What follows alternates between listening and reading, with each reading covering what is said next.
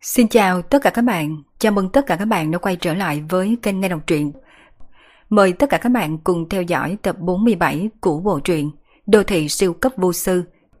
Chúc các bạn có những giây phút nghe truyện thật vui vẻ và thoải mái. Đừng quên bấm nút subscribe đăng ký kênh để đón nhận thông báo, like, comment and share để ủng hộ kênh các bạn nhé. Và bây giờ mời tất cả các bạn cùng theo dõi tập 47 của bộ truyện này.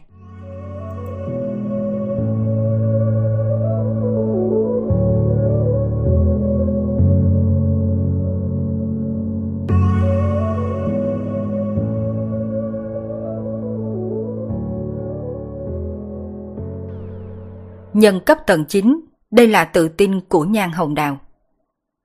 Ngược lại, lão phu cũng muốn nhìn xem. Linh khí phòng ngự của cậu, liệu có thể nào chống lại công kích không ngừng của lão phu hay không? Nhan hồng đào dương tay áo lên, hai tay bắt đầu bấm niệm pháp quyết. Nhưng mà ngay lúc tay lão ta đang kết ấn, trong mắt đột nhiên co rút rồi lại trừng to. Bởi vì Phương Minh đã trực tiếp đánh một quyền về lão ta. Lão già này, lão nghĩ rằng tôi còn có thể cho lão cơ hội kết ấn sao? Trên mặt của Phương Minh hiện ra nụ cười dữ cợt. Mặc dù Nhan Hồng Đào là cường giả nhân cấp tầng 9, nếu chính diện ứng chiến, khẳng định hắn không phải là đối thủ của lão ta. Chỉ có điều, Nhan Hồng Đào sai ở chỗ, lão ta cho rằng Phương Minh có linh khí phòng ngự. Cho nên, ngay chiều đầu tiên, chắc chắn Nhan Hồng Đào sẽ thi triển thuật pháp có uy lực mạnh mẽ. Nhưng đối với cường giả còn ở nhân cấp, càng là thuật pháp có uy lực mạnh mẽ, thì thời gian ngưng tụ càng dài. Mà Phương Minh chính là chờ cơ hội này.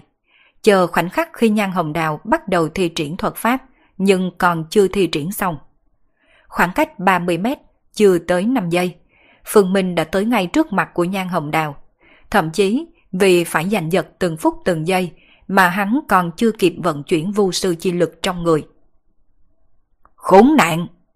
Nhan Hồng Đào bối rối trước hành động của Phương Minh. Đang còn do dự không biết nên tiếp tục bấm điểm pháp quyết hay dừng, thì năm đấm của Phương Minh đã tới ngay trước mặt của lão ta. Lâm vào đường cùng, lão ta không còn sự lựa chọn nào khác. Lão bắt buộc phải thu hồi pháp quyết để kéo dài khoảng cách. Thế nhưng, tổ chất thân thể của lão làm sao có thể so cùng với Phương Minh. Thổi lùi chưa được hai bước năm đấm của Phương Minh đã nện ngay trên mặt của lão. Phanh một tiếng, một quyền này trực tiếp đánh nát hàm răng của lão. Lão điên cuồng phun máu, bên trong máu tươi còn chứa đầy mảnh răng vỡ. Có điều, đây chỉ mới là bắt đầu thôi. Mặc dù là đánh trúng một quyền, thế nhưng Phương Minh còn chưa định thu tay, ngay sau đó lại là một quyền. Từng quyền từng quyền liên tục không ngừng nghỉ, Nhan Hồng Đào bị đánh đến đầu óc trăng ván. Mặc dù lão ta là cường giả nhân cấp hậu kỳ, nhưng dù sao, lão cũng lớn tuổi rồi. Thân thể của lão cũng chỉ khỏe hơn thân thể của ông lão bình thường một chút thôi. Sau khi nhận hết một bộ quyền của Phương Minh, lão ta đã dở sống dở chết, căn bản không thể nào phân rõ Đông Tây Nam Bắc. Dưới lôi đài, đôi mắt của đám người vây xem giật giật. Đám người ngơ ngác nhìn nhau, đều thấy rõ vẻ cổ quái trong mắt đối phương. Tiễn bất thông như vậy, mà nhan hồng đào trước mặt cũng là như thế. Người trẻ tuổi kia dường như có khuynh hướng bạo lực. Vốn dĩ là một cuộc đấu pháp, là bị hắn biến thành một cuộc so tài quyền anh. Từng cú đấm mạnh mẽ đánh lên da thịt, thật khiến cho người ta cảm thấy máu huyết sôi trào. Dừng tay, mau dừng tay! Người nhà họ nhan lúng cuốn lo lắng, lão gia tử tuyệt đối không thể xảy ra chuyện gì. Lão là trụ cột của nhà họ Nhan, nếu không có lão gia tử, nhà họ Nhan bọn họ sẽ xuống dốc không phanh. Đám người nhà họ Nhan vội vàng muốn lên lôi đài, thế nhưng lôi đài này cao hơn 2 mét. Đợi tới lúc bọn họ muốn leo lên thì Nhan Hồng Đào đã ngã trên mặt đất, máu me be bét. Phương Minh nhìn đám người nhà họ Nhan đang cố gắng bò lên lôi đài, lại nhìn Nhan Hồng Đào đang nằm dưới đất, trong mắt hiện ra một tia sát ý. Trực giác nói cho hắn biết, người như nhan hồng đào tuyệt đối không thể lưu, mặc dù lúc này lão ta đã bị phế. Người như vậy giữ lại mạng sống cho lão chính là tự đào hố chôn mình. Rắc, Phương Minh trực tiếp dẫm lên trên ngực của nhan hồng đào. Một cước này không chút lưu tình dẫm nát ngực của lão ta. Trong không khí truyền đến tiếng xương cốt nứt vỡ. Nhan hồng đào cong người không ngừng hộc máu, đôi mắt già nua trừng thật to, nhìn chòng chọc Phương Minh. Thế nhưng ngay sau đó liền ngã gục trên mặt đất. Đã chết. Người nhà họ Nhan mới leo được một nửa đoạn đường. Nhìn thấy một màn như vậy, toàn bộ đều ngây dại, quên cả gào rú. Mà đám người vây xem dưới lôi đài thì hít sâu một hơi. Đến giờ phút này bọn họ mới phát hiện ra, người thanh niên trẻ tuổi đang đứng trên lôi đài này cũng không phải là một con cừu non, mà là một đầu mạnh hổ hung ác. Vòng đấu pháp trong thư diệt môn, đã lên đài thì chết sống có số, chết chính là chết, ai cũng không thể nói gì. Dù sao, thư diệt môn này vốn chính là đại chiến sinh tử. Dưới lôi đài, sắc mặt của đám người cầu trưởng lão đại biến, không phải vì cái chết của nhan hồng đào. Mặc dù cũng có một chút là vì cái chết của lão ta, thế nhưng quan trọng nhất vẫn là vì nhan hồng đào thua. Nhan hồng đào thua, có nghĩ vòng đấu pháp này bọn họ là người thua, cũng có nghĩ thư diệt môn đã hoàn toàn thất bại. Thắng, chúng ta thắng rồi. Cuối cùng chúng ta cũng thắng được rồi. Người nhà họ Trần mừng như điên, cảm giác tìm được đường sống từ trong chỗ chết này thật sự quá là kích thích. Lúc này đám người nhà họ Trần đã kích động tới mức không thể kiềm chế. Khuôn mặt của Trần Tâm Di cũng đỏ bừng vì kích động. Ánh mắt của cô nhìn bóng lưng của Phương Minh tràn đầy cảm kích. Phương sư đệ! Trần Hán Sinh cũng nhẹ giọng nỉ non. Trong lúc lão tuyệt vọng muốn từ bỏ, thì vị sư đệ mới gặp không bao lâu này đã kéo bọn họ ra khỏi vực sâu tăm tối. Có người vui, cũng có người buồn. Một bên khác, cả khuôn mặt của Lữ Trí Thần tái nhợt không còn chút máu, thân sắc tuyệt vọng. Anh ta đã chờ đợi suốt mấy chục năm, vốn tưởng rằng lúc này đây, rốt cuộc vì có phụ thân mà báo thù. Thế nhưng, thật không ngờ rốt cuộc người thua lại là anh ta. Hận sao? Nhìn người thanh niên còn trẻ tuổi hơn anh ta đang đứng hiên ngang trên lôi đài. Trong lòng của Lữ Trí Thần đương nhiên là hận. Nếu như không có cậu ta, anh ta đã báo được thù ngay từ vòng thứ nhất. Chỉ là hiện nay có hận cũng là vô ích. Dựa theo quy ước trong thư diệt môn, nếu anh ta thất bại thì anh ta phải chết. Hơn nữa còn là chết kiểu hồn phi phách tán. cha là con trai bất hiếu, không thể báo thù cho cha. Thậm chí cả hồn phách cũng không thể nào đến cõi âm để tận hiếu cùng người. Lữ trí thần ngửa đầu nhìn trời xanh, mà Trương Mạng đứng một bên anh ta thì oán hận nhìn Phương Minh. Chính là thủ đoạn của người thanh niên trước mặt đã phá hủy tâm nguyện báo thù của anh trí thần. Đồng thời đẩy anh trí thần vào vực sâu vạn trượng. Anh trí thần, em đã truyền tin cho nhị công tử rồi. Cậu ta trốn không thoát đâu. Trương Mạng không hề che giấu mà nói to. Ngay khi câu nói này truyền ra ngoài, trong nháy mắt, toàn bộ hiện trường lặng ngắt như tờ. Nhị công tử tới. Vài giây sau, đoàn người một mảnh xôn xao. Nhị công tử muốn tới, tin tức này khiến cho bọn họ cảm thấy khiếp sợ. Nói thật, thành danh của nhị công tử bọn họ đều nghe qua, nhưng không có mấy người từng nhìn thấy nhị công tử, bởi vì chênh lệch của song phương quá lớn. Ngày bình thường căn bản không có khả năng giao tiếp qua lại, chỉ có thể nhìn thấy nhị công tử trên một số thịnh hội hoặc là đại điển trong giới tu luyện. Tuy rằng bọn họ thừa nhận Phương Minh trên lôi đài cũng là một thiên tài, nhưng chỉ cần so sánh với nhị công tử thì hào quang của cậu ta lập tức ảm đạm hơn hẳn. Dù sao tứ đại công tử thành danh đã lâu, hơn nữa thanh danh này được xây dựng lên từ không biết bao nhiêu trận chiến đấu đẫm máu, lại dẫm lên bao nhiêu xác của thiên tài mới lấy được. Tứ đại công tử, sự xuất hiện của bất kỳ người nào đều sẽ khiến cho giới tu luyện oanh động.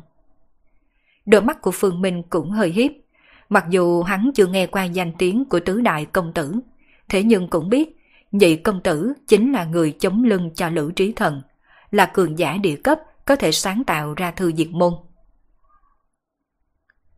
Thật không ngờ, còn chưa bắt đầu thì ở đây đã náo nhiệt như vậy rồi. Tiếng cười đột nhiên truyền đến từ bên ngoài đoàn người. Ánh mắt của tất cả mọi người đều hướng sang bên kia.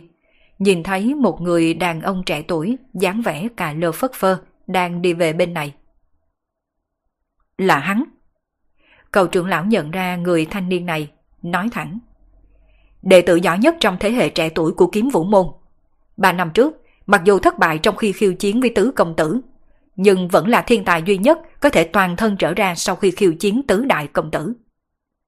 Cầu trưởng lão vừa nói ra lời này, đa số người đều lộ ra dáng vẻ bừng tỉnh đại ngộ, bởi vì chuyện này bọn họ cũng từng nghe qua.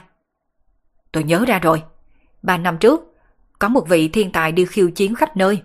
Có thể nói những người trẻ tuổi thực lực thấp hơn tứ đại công tử, hầu như đều bị hắn khiêu chiến mấy lần.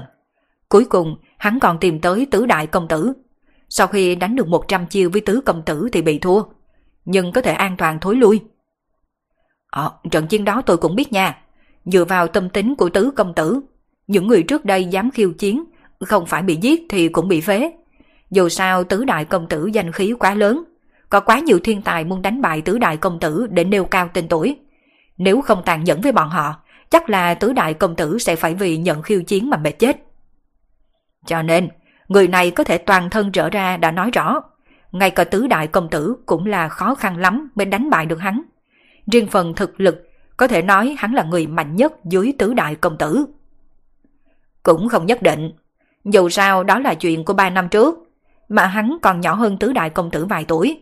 Tiềm lực cũng rất là lớn, không chừng hiện nay đã có thể chống lại tứ đại công tử rồi cũng nên à. Đoàn người oanh động vì sự xuất hiện của thiên tài đệ nhất trong kiếm vũ môn. Mà với tư cách đương sự là Thiệu Trạch Minh thì không thèm để ý chút nào, bởi vì hắn đã quen rồi. Chỉ khi nghe thấy có người nhắc tới tứ công tử, ánh mắt của hắn mới hơi hiếp. Trận chiến ba năm trước là sỉ nhục, mà cũng là kiêu ngạo của hắn ta.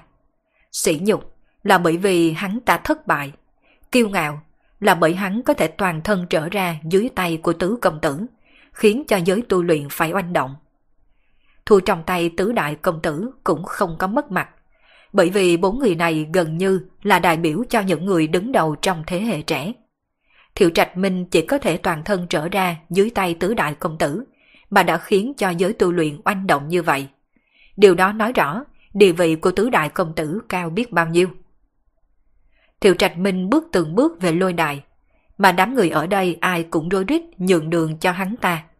Rốt cuộc, Thiệu Trạch Minh cũng có thể ung dung đi tới trước lôi đài. Không tệ, có vẻ bốc đồng của tôi năm xưa. Chỉ tiếc, cậu lại không có thực lực mạnh mẽ như tôi năm ấy. Ánh mắt của Phương Minh nhìn về Thiệu Trạch Minh, khi tức mạnh mẽ trên người đối phương khiến hắn hiểu được. Người này chính là một cường giả địa cấp danh xứng với thực. Chưa đủ thực lực đã đắc tội với người không nên đắc tội. Đây chính là việc làm không mang lại kết quả tốt gì. Có điều tôi có thể cho cậu một sự lựa chọn. Nếu như cậu nguyện ý đi theo tôi, tôi có thể giúp cho cậu chống đỡ nguy cơ lần này. Thiệu Trạch Minh vừa nói ra lời này, hiện trường một mảnh xôn xao. Dưới tình huống, người con gái kia nói rằng nhị công tử sắp tới, mà Thiệu Trạch Minh vẫn còn dám nói ra lời này. Chẳng lẽ hắn muốn bảo vệ Phương Minh thoát khỏi bàn tay của nhị công tử? Là muốn chống lại nhị công tử hay sao? Lẽ nào ba năm này, thực lực của Thiệu Trạch Minh đột nhiên tăng mạnh. Vì vậy hôm nay hắn muốn khiêu chiến cùng với nhị công tử. Nghĩ tới khả năng này, nét mặt của đám người xung quanh đều trở nên kích động hẳn lên. Tuy rằng trận đấu trên lôi đài khi nãy cũng đã khiến cho bọn họ đáy lòng dân trào. Nhưng so với trận chiến của Thiệu Trạch Minh cùng nhị công tử, rõ ràng lực hấp dẫn của trận chiến phía sau còn lớn hơn trận chiến phía trước không biết bao nhiêu lần. Nhị công tử Ba chữ này có lực chấn nhiếp vô cùng lớn. Trong toàn bộ trang viên, chỉ ngay cả giọng nói cũng thấp xuống vài phần. Tiếng nghị luận khi trước cũng chấm mắt tiêu thất. Người có tên, cây có bóng. Nhị công tử! Mấy người cầu trưởng lão và lão gù tiến lên đón. Một võ trên mặt không có biểu tình biến hóa gì. Điều này làm cho trong lòng của ba người cầu trưởng lão trở nên thấp thỏm. Bọn họ biết nhị công tử hẳn là đang tức giận rồi. Là bọn ta vô năng, không thể hoàn thành nhiệm vụ nhị công tử giao phó, tình nguyện bị phạt. Một võ lúc này mới đem ánh mắt nhìn về mấy người cầu trưởng lão. Chỉ như vậy vài giây, nhưng đối với mấy người cầu trưởng lão mà nói đã không ngừng dày vò. Các người nhớ kỹ, nếu như có lần sau, cũng không cần quay về gặp ta. Giọng nói bình thản nhưng mang theo áp lực không thể kháng cự. Đám người cầu trưởng lão chẳng những không vì vậy cảm thấy ủy khuất, ngược lại thở phào nhẹ nhõm, bởi vì bọn họ biết lần này là không cần chịu phạt.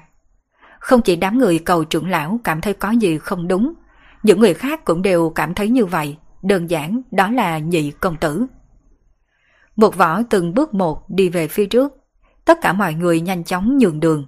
Động tác của hắn không nhanh, nhưng làm cho biểu tình của Thiệu Trạch Minh trở nên cực kỳ ngưng trọng. Cuối cùng, khi một võ đi tới trước lôi đài ba thước thì ngừng, ánh mắt đầu tiên là rơi vào trên người Thiệu Trạch Minh, mà tay phải của Thiệu Trạch Minh cầm thật chặt vỏ kiếm. Cả người tự như lúc nào cũng lập tức rút lời kiếm ra khỏi vỏ, bộc lộ năng lực.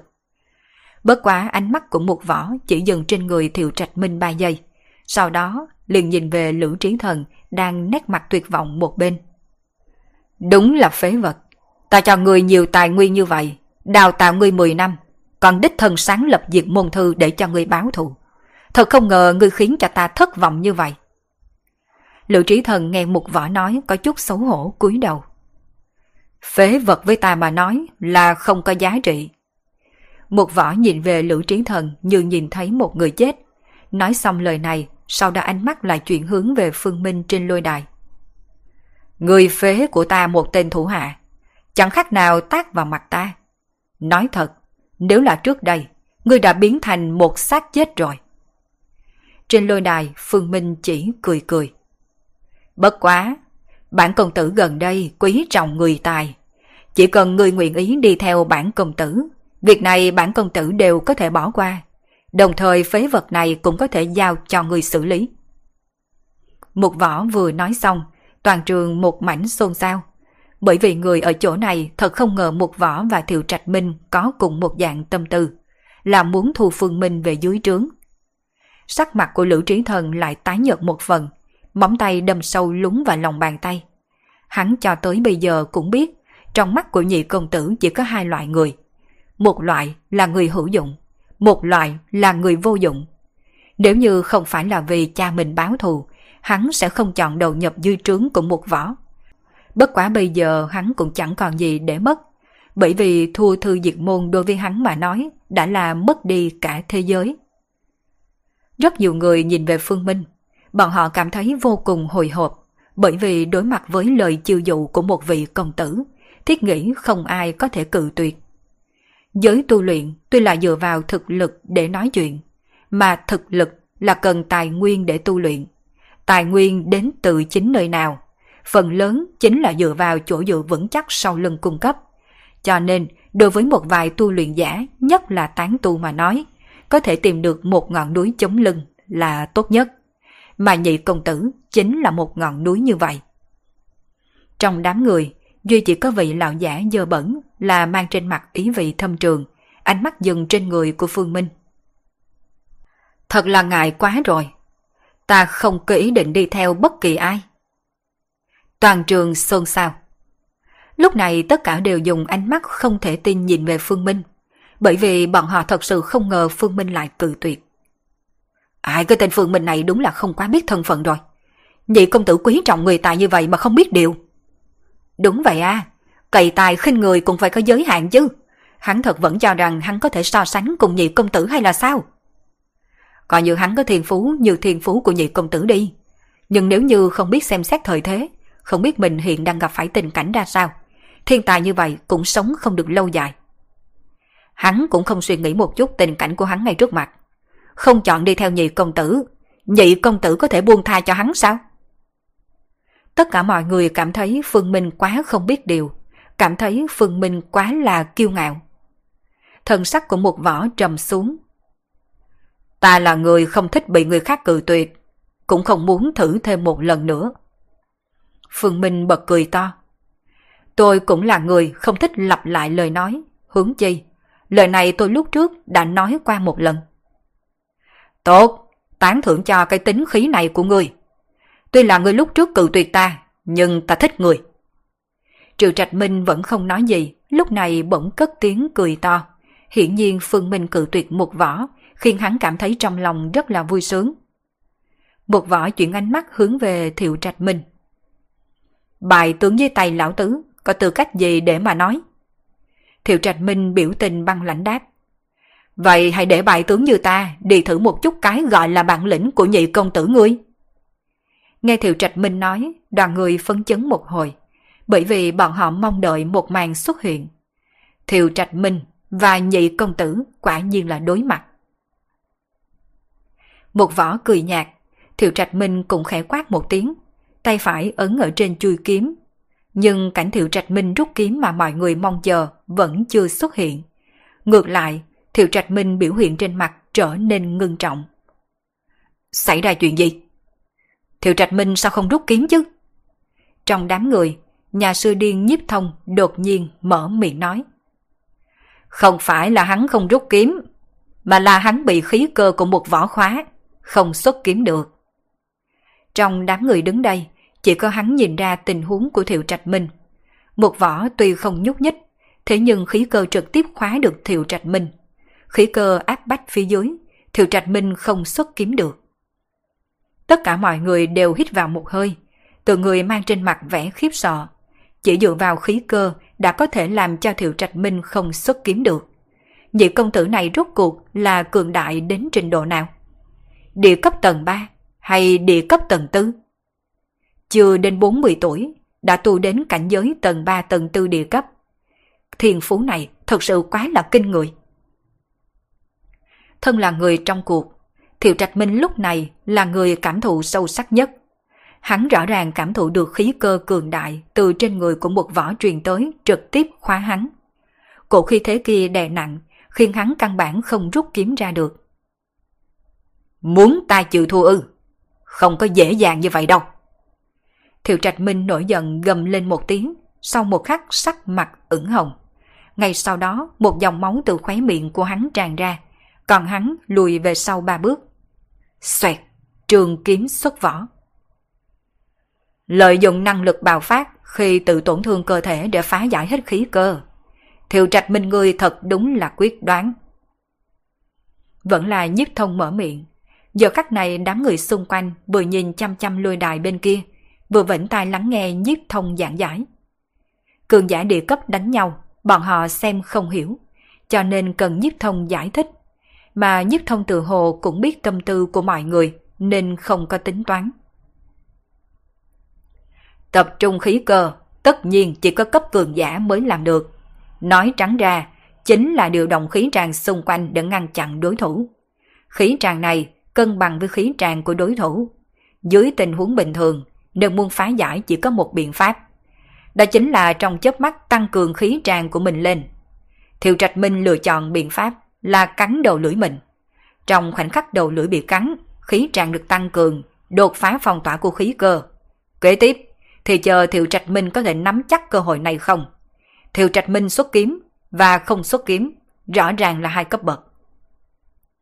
Câu nói sau cùng của nhiếp thông khiến mọi người đều hiểu ra, bởi vì tất cả mọi người đều biết kiếm vũ môn là chuyên gia trong kiếm thuật, hơn nữa còn phải dung nhập đạo pháp vào trong kiếm thuật. Có thể nói đệ tử kiếm vũ môn có kiếm và đệ tử kiếm vũ môn không có kiếm, hoàn toàn hơn kém nhau gấp đôi. Thực lực càng mạnh, chênh lệch này càng lớn hơn. Trường kiếm huy vũ. Thiệu Trạch Minh không do dự, trực tiếp bổ một kiếm về một vỏ, đưa tới từng cơn luồng khí dao động, ngay cả mọi người vây xem đều cảm nhận được. Trường kiếm vấn lộ. Một kiếm vùng ra, Thiệu Trạch Minh lại vung tiếp một kiếm, bởi vì hắn biết cơ hội chỉ có một lần, đối phương sẽ không cho hắn thêm cơ hội xuất thủ.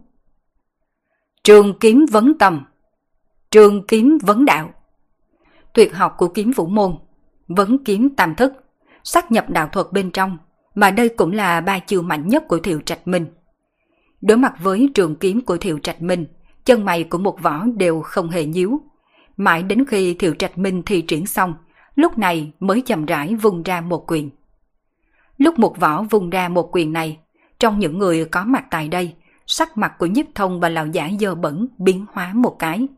Còn trên lôi đài, thần sắc của Phương Minh cũng có chút quái dị.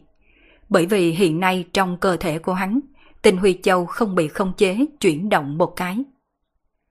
Ai, thiệu Trạch Minh thua rồi. Nhiếp thông khẽ thở dài, mà từ hồ là như để nghiệm chứng lời nói của nhiếp thông. Ngay sau đó, một võ trực tiếp đấm vào trường kiếm của Thiệu Trạch Minh. Trường kiếm rung động, tiếng kiếm vang lên. Chỉ sau một khắc trực tiếp vỡ vụn, mà cùng lúc này một võ cũng đấm vào ngực của Thiệu Trạch Minh. Bột! Thiệu Trạch Minh như diệu đứt dây té bay ra ngoài. Vừa bay giữa không trung cùng phun ra một bụng máu. Khi rơi xuống đất, nét mặt vô cùng nhợt nhạt. Đoàn người hoàn toàn yên tĩnh. Tuy là tất cả mọi người đều cảm thấy Thiệu Trạch Minh sẽ khiêu chiến không thành công, nhưng bọn họ từ trước đến nay đều cho rằng Thiệu Trạch Minh và nhị công tử chắc sẽ có một hồi long tranh hổ đấu. Mà bây giờ xem ra, đây rõ ràng chính là một hồi chiến đấu chênh lệch. Không phải Thiệu Trạch Minh quá yếu, mà là nhị công tử quá mạnh mẽ. Bây giờ Thiệu Trạch Minh tuyệt đối có thực lực của tứ công tử 3 năm trước. Có thể mặc dù như vậy, vẫn không chịu được một quyền của nhị công tử. Người ở chỗ này đã không dám tưởng tượng thực lực của nhị công tử rốt cuộc là tới trình độ nào. Phương Minh mắt cũng hiếp, hắn biết rõ, nếu như đổi lại là hắn cũng không tiếp nổi một quyền này. Nhị công tử này thực lực đúng là khủng bố. Nhị công tử uy vũ! Đám người cầu trưởng lão lúc này nào còn có dáng dấp của cường giả, giống như chó săn ở một bên hô to. Một võ không thèm nhìn mấy người cầu trưởng lão mà đưa mắt nhìn sang Phương Minh. Hiện tại, người còn muốn cự tuyệt bản công tử không? Một võ đang dùng sự thật trước mặt biểu lộ sự cường đại của hắn. Mà sau khi hắn phô bày thực lực cường đại, tất cả mọi người cảm thấy Phương Minh cũng sẽ không cự tuyệt lời mời của một võ. Xem ra Phương Minh này thật đúng là được nhị công tử coi trọng rồi. Được coi như là lần thứ ba được mời. Nhị công tử yêu quý nhân tài, càng là cường giả như vậy, lòng dạ càng rộng lớn bao la. Toàn bộ những người vây xem đều nhìn Phương Minh, nhưng mà Phương Minh không trả lời, chỉ lắc đầu. Ý tứ rất rõ ràng là hắn cự tuyệt. À, hắn thật sự là không biết điều. Nhị công tử, đối với loại người này không nên mời gọi. Không biết điều mà, phải là ta, trực tiếp tắt một phát cho chết tôi. Quần hùng xúc động phẫn nộ, Đối với người ở đây mà nói, Phương Minh liên tục ba lần cự tuyệt nhị công tử. Đây là tự đại quá mức không thể tha thứ. Lần đầu cự tuyệt còn có thể nói là thiên tài ngạo khí. Lần thứ hai cự tuyệt chỉ có thể nói là ngạo khí quá mức. Thế nhưng, sau khi thấy được thực lực của nhị công tử vẫn cự tuyệt, thì đó chính là không tán thưởng. Đây chính là lòng người. Bởi vì đối với người ở chỗ này mà nói, bọn họ khát khao cơ hội này biết bao. Nhưng Phương Minh thì sao? Nhiều lần cự tuyệt cơ hội này khiến trong lòng của bọn họ tràn đầy bất mãn. Rất nhiều người nỗ lực hồi lâu lại cầu mà không được gặp cơ duyên, khi thấy cơ hội mà người khác đạt được dễ như trở bàn tay nhưng lại cự tuyệt.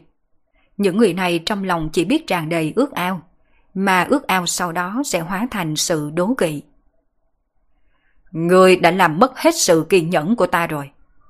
Một vỏ mặt xám như tro, hắn thấy Phương Minh đúng là không thức thời, mà đối với không thức thời hắn sẽ không bỏ qua. Nhị công tử cũng tới rồi. Mắt thấy bầu không khí trở nên ngưng trọng, lúc Phương Minh đặt tay bên hông, trước cửa trang viên đột nhiên truyền đến một giọng nói lạnh lãnh của một cô gái. Một cô gái trẻ tuổi mặc vây trắng đang chậm rãi đi đến. Cô ta mang trên mặt nụ cười, dùng nhang sắc sảo, khi mỉm cười khiến cho tất cả những người nhìn thấy như đang tắm trong gió xuân. Bên cạnh cô gái mặc vây trắng cũng có mấy cô gái khác, dung mạo đều xinh như hoa, nhưng vẫn mờ nhạt trước nhan sắc của cô ta. Niệm tiên tử Trong đám đông có người kinh hô, bởi vì bọn họ nhận ra thân phận của cô gái mặc vây trắng. Một trong mười đại tiên tử của giới tu luyện, có vô số người theo đuổi. Ngay cả một võ vốn dĩ đang nổi giận cũng dần dần tiêu tán. Gương mặt chậm rãi giãn ra, lộ ra ý cười, nhìn niệm tiên tử. Thật không ngờ, lúc này đây ngay cả nhị công tử cũng tới. Thật không ngờ, lúc này đây ngay cả nhị công tử cũng đã tới. Xem ra đến lúc đó chắc chắn là một hồi thịnh hội rồi. Niệm giao băng đến hóa giải không khí khẩn trương bên trong trang viên. Cái này chính là chỗ lợi hại của nàng. Đều nói người trong giới tu luyện hoặc nhiều hoặc ít đều có địch nhân. nhưng đối với niệm tiên tử, không có mấy người có địch ý. Một võ mỉm cười. Có niệm tiên tử ở đây mới xem như thịnh hội. Đối với một võ mà nói, niệm tiên tử tuy là rất đẹp, nhưng tu luyện đến cảnh giới này rồi, nữ nhân xinh đẹp, chỉ cần hắn muốn thì dễ như trở bàn tay. Hắn chân chính khách khí như vậy, nguyên nhân là bởi vì bối cảnh của niệm tiên tử. Mười đại tiên tử trong giới tu luyện đều là dung mạo động lòng người, nhưng có thể được bầu thành mười đại tiên tử cũng không phải là dựa vào dung mạo. Giới tu luyện là dựa vào thực lực để nói chuyện. Mười đại tiên tử cùng bọn tứ đại công tử giống như nhau, chính là dựa vào thực lực và thiên phú. Nếu không, chỉ có dung mạo, chẳng qua là một cái bình hoa thôi, làm sao có thể đủ xưng là tiền tử. Bối cảnh của niệm giao băng rất lớn, cho dù là một võ không gặp phải tình huống vạn bất đắc dĩ, cũng là không muốn đắc tội. Người ở chỗ này đều đắm chìm vì niệm tiền tử, ước chừng qua chừng 10 giây mới phản ứng được. Mà không ít người đầu óc linh hoạt đã lấy được một ít tin tức hữu dụng từ cuộc đối thoại giữa niệm giao băng và một võ. Nhị công tử một võ đến Thượng Hải, không phải là vì Phương Minh mà đến, hoặc là chuẩn xác mà nói, đây chỉ là chuyện thuận tiện thôi. Nhị công tử và đám người niệm tiên tử đến là vì một buổi thịnh hội. Chỉ là rốt cuộc là dạng thịnh hội gì lại có thể hấp dẫn nhị công tử và niệm tiên tử. Hơn nữa, mấu chốt nhất là bọn hắn từ đầu cho tới cuối đều chưa từng nghe qua một chút phong thanh nào. Có thể xác định một điểm, hoặc là cấp bậc thịnh hội rất cao, bọn họ căn bản là tiếp xúc không được, hoặc là sẽ cử hành ngay tại đây luôn. Cho nên, bọn họ không nghe được phong thanh. Nhị công tử, đây là... Niệm giao băng nét mặt hiếu kỳ hỏi. Cũng không có gì, bất quá là có người phế đi thủ hạ của ta. Có kẻ ít người đây giếng khiêu chiến với ta. Một võ trả lời rất tùy tiện. Nghe một võ nói, niệm giao băng đa ánh mắt đầu tiên là liếc về thiệu trạch minh đang nằm dưới đất, rồi là nhìn Phương Minh đứng trên lôi đài. Đôi mắt đẹp có vẻ kinh ngạc hiện lên. Lấy trí tuệ của cô, rất nhanh đã hiểu chuyện gì đang xảy ra. Nhị công tử, không biết có thể để mặt ta một chút không? Sự môn ta và kiếm vũ môn có chút quan hệ. Niệm Giao Băng biết thân phận của Thiệu Trạch Minh, mà một võ cũng không tức giận một chút nào. Nếu niệm tiền tử đã lên tiếng, ta đương nhiên là nể mặt rồi. Đối với một võ mà nói, Thiệu Trạch Minh chỉ là một bại tướng dưới tay mà thôi. Đối với hắn không tạo được bất kỳ nguy hiểm nào. Hắn cũng không cần phải chú ý. Vì vậy liền bán cho niệm giao băng một cái nhân tình. Nhị công tử, nếu hôm nay trùng hợp gặp nhau tại đây, không bằng để tử muội kính một ly, chúng ta cùng uống một chén. Dù sao cả ngày đanh đanh giết giết cũng là không tốt. Nghe niệm giao băng nói, một võ trên mặt lộ ra nụ cười tư lự. Hắn biết niệm giao băng đang muốn ngay cả người trẻ tuổi trên lôi đài cũng được tha. Đây chính là chỗ lợi hại của niệm giao băng.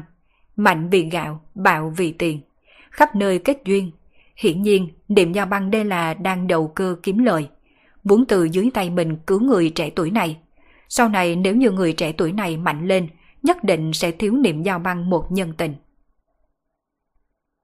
Niệm tiên tử, Thiệu Trạch Minh thì ta có thể tha, nhưng hắn thì không.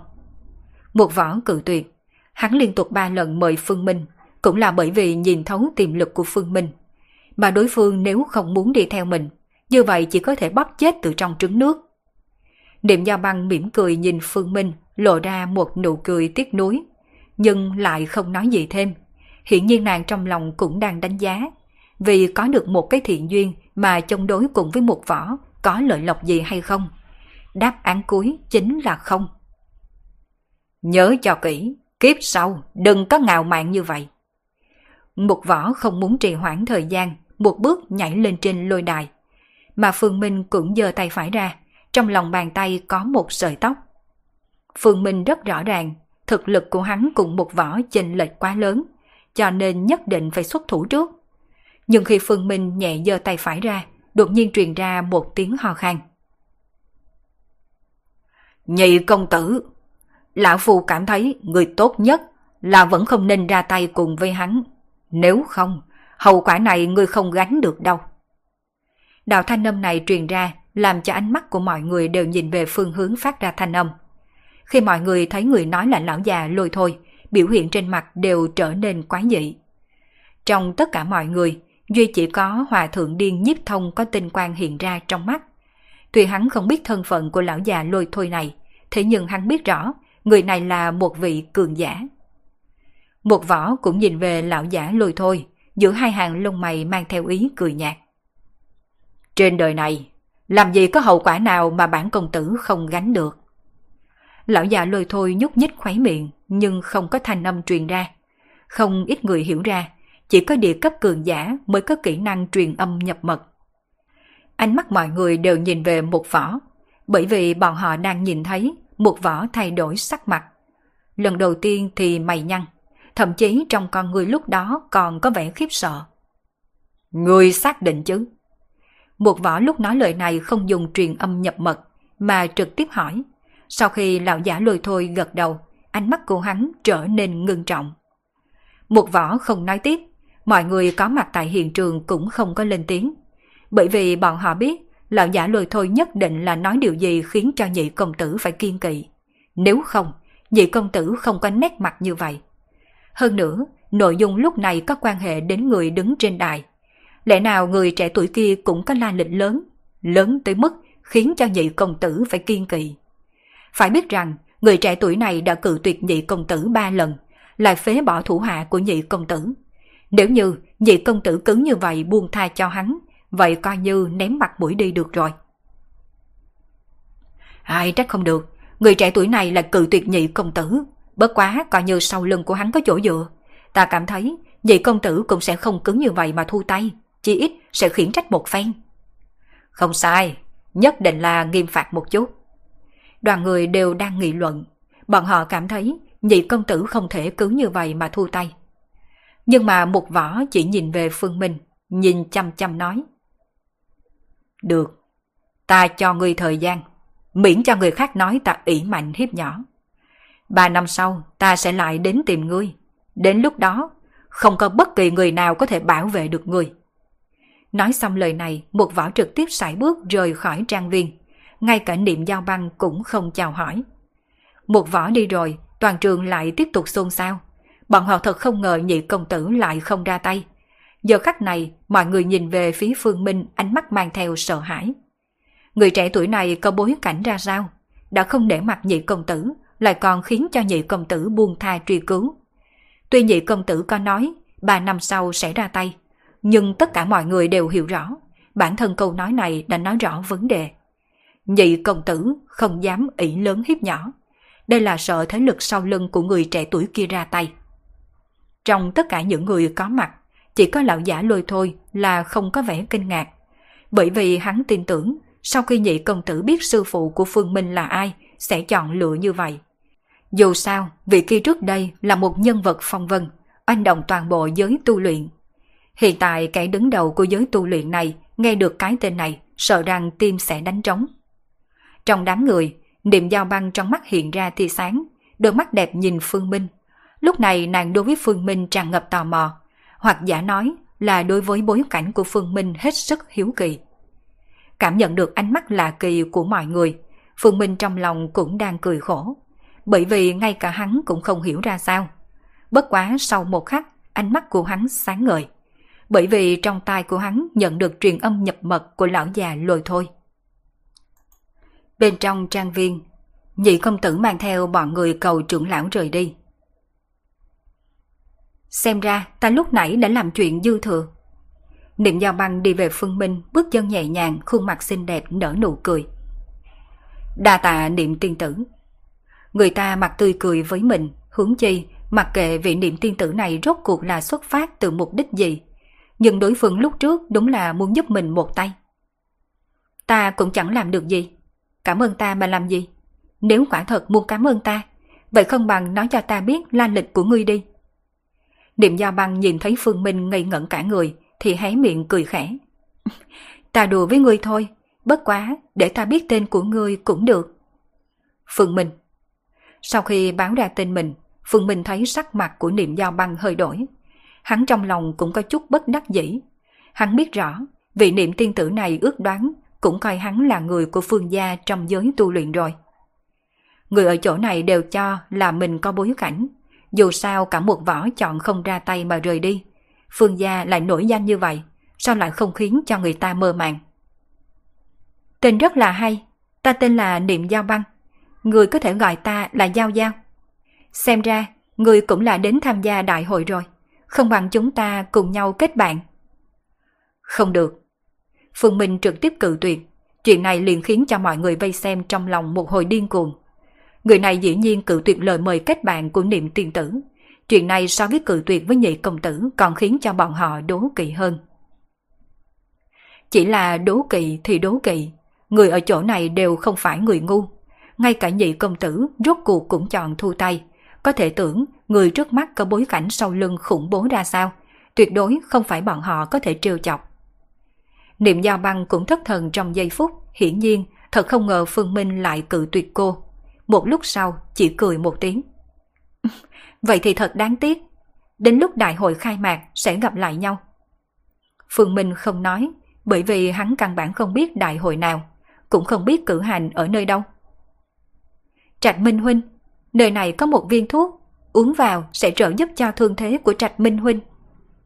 Niệm giao băng xoay người đi về thiệu Trạch Minh, lấy ra một cái bình ngọc, từ bên trong đổ ra một viên thuốc, một viên thuốc tỏa ra ánh sáng xanh lục. Hồi Xuân Đan Dùng mười mấy loại dược liệu 60 năm tuổi trở lên vô cùng trân quý, luyện chế mà thành đan dược. Có thể nói là thánh dược chữa thương rồi, đúng là có tiền mà không mua được, chính là muốn mua cũng không mua được. Đám người vây xem nhìn thấy niệm giao băng lấy ra dược hoàng trong người, trên mặt lộ ra kinh ngạc. Dược liệu trân quý như vậy, niệm tiên tử nói cho thì cho, thật sự là quá rộng lượng rồi. Thiệu Trạch Minh không cự tuyệt, bởi vì thương thế của hắn đúng là cần viên thuốc này, bởi vì còn phải chuẩn bị cho đại hội sắp tới. Đa tạ niệm tiên tử, ơn này sau này tất có hội báo.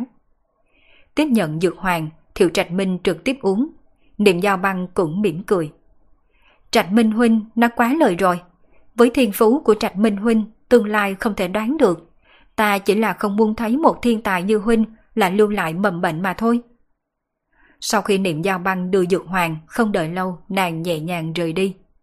Niệm giao băng đi rồi, đám người thấy không có náo nhiệt, liền nhao nhao rời đi. Còn Thiệu Trạch Minh sau khi uống thuốc, cũng cầm theo trường kiếm rời đi. Lúc này toàn bộ trang viên chỉ còn Phương Minh, người của Trần Gia, cùng Lữ Trí Thần và Trương Mạng.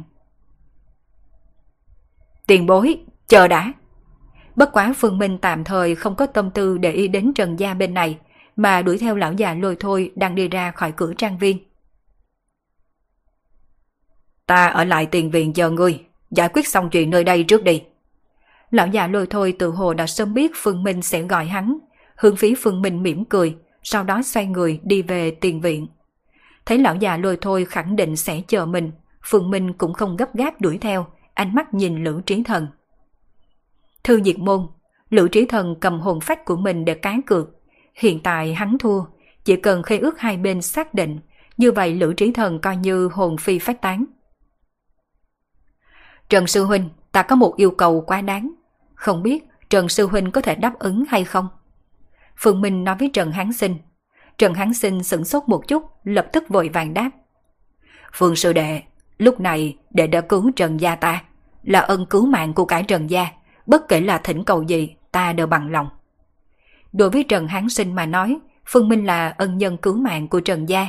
Đừng nói là một thỉnh cầu, tất cả thỉnh cầu hắn đều bằng lòng. Ta hy vọng Trần Sư Huynh có thể buông tha cho Thư Diệt Môn. Nghe được thỉnh cầu của Phương Minh, Trần Hán Sinh ngơ ngẩn, mà mặt khác, Lữ Trí Thần cũng ngẩng đầu, dùng ánh mắt kinh ngạc nhìn về Phương Minh. Oan oan tường báo khi nào mới thôi? Nếu Trần Gia không bị tổn thất, Vậy lần này Thư Diệt Môn cứ thế bỏ đi. Thư Diệt Môn có một quy tắc rất lạ kỳ. Đó chính là người bị người khiêu chiến nếu như thắng, có thể chọn buông tha khê ước trong Thư Diệt Môn. Đương nhiên, loại tình huống này rất ít tồn tại. Bởi vì Thư Diệt Môn là cuộc chiến sinh tử, đều dinh dáng đến sinh tử của cả dòng họ. Người bị khiêu chiến nếu thắng, làm sao có thể buông tha?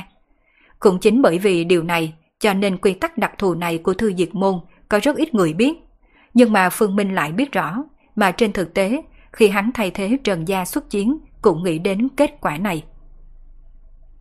Lữ Trí Thần, nói trắng ra cũng chỉ là một kẻ đáng thương thôi. Hơn nữa, phong cách hành sự của đối phương đều quang minh lỗi lạc, là một thiên tài có thiên phú ở phương diện phong thủy. Phương Minh không đành lòng nhìn thấy đối phương cứ như vậy hồn phi phát tán. Trần Hán Sinh nhìn Lữ Trí Thần, trong mắt có vẻ phức tạp. Còn Trương Mạng thì khẩn trương nhìn chăm chăm Trần Hán Sinh, rất sợ Trần Hán Sinh cự tuyệt. Còn Lữ Trí Thần chỉ nhếch môi không nói một lời. Nếu Phương Sư Đệ đã lên tiếng, ta tự nhiên là đồng ý.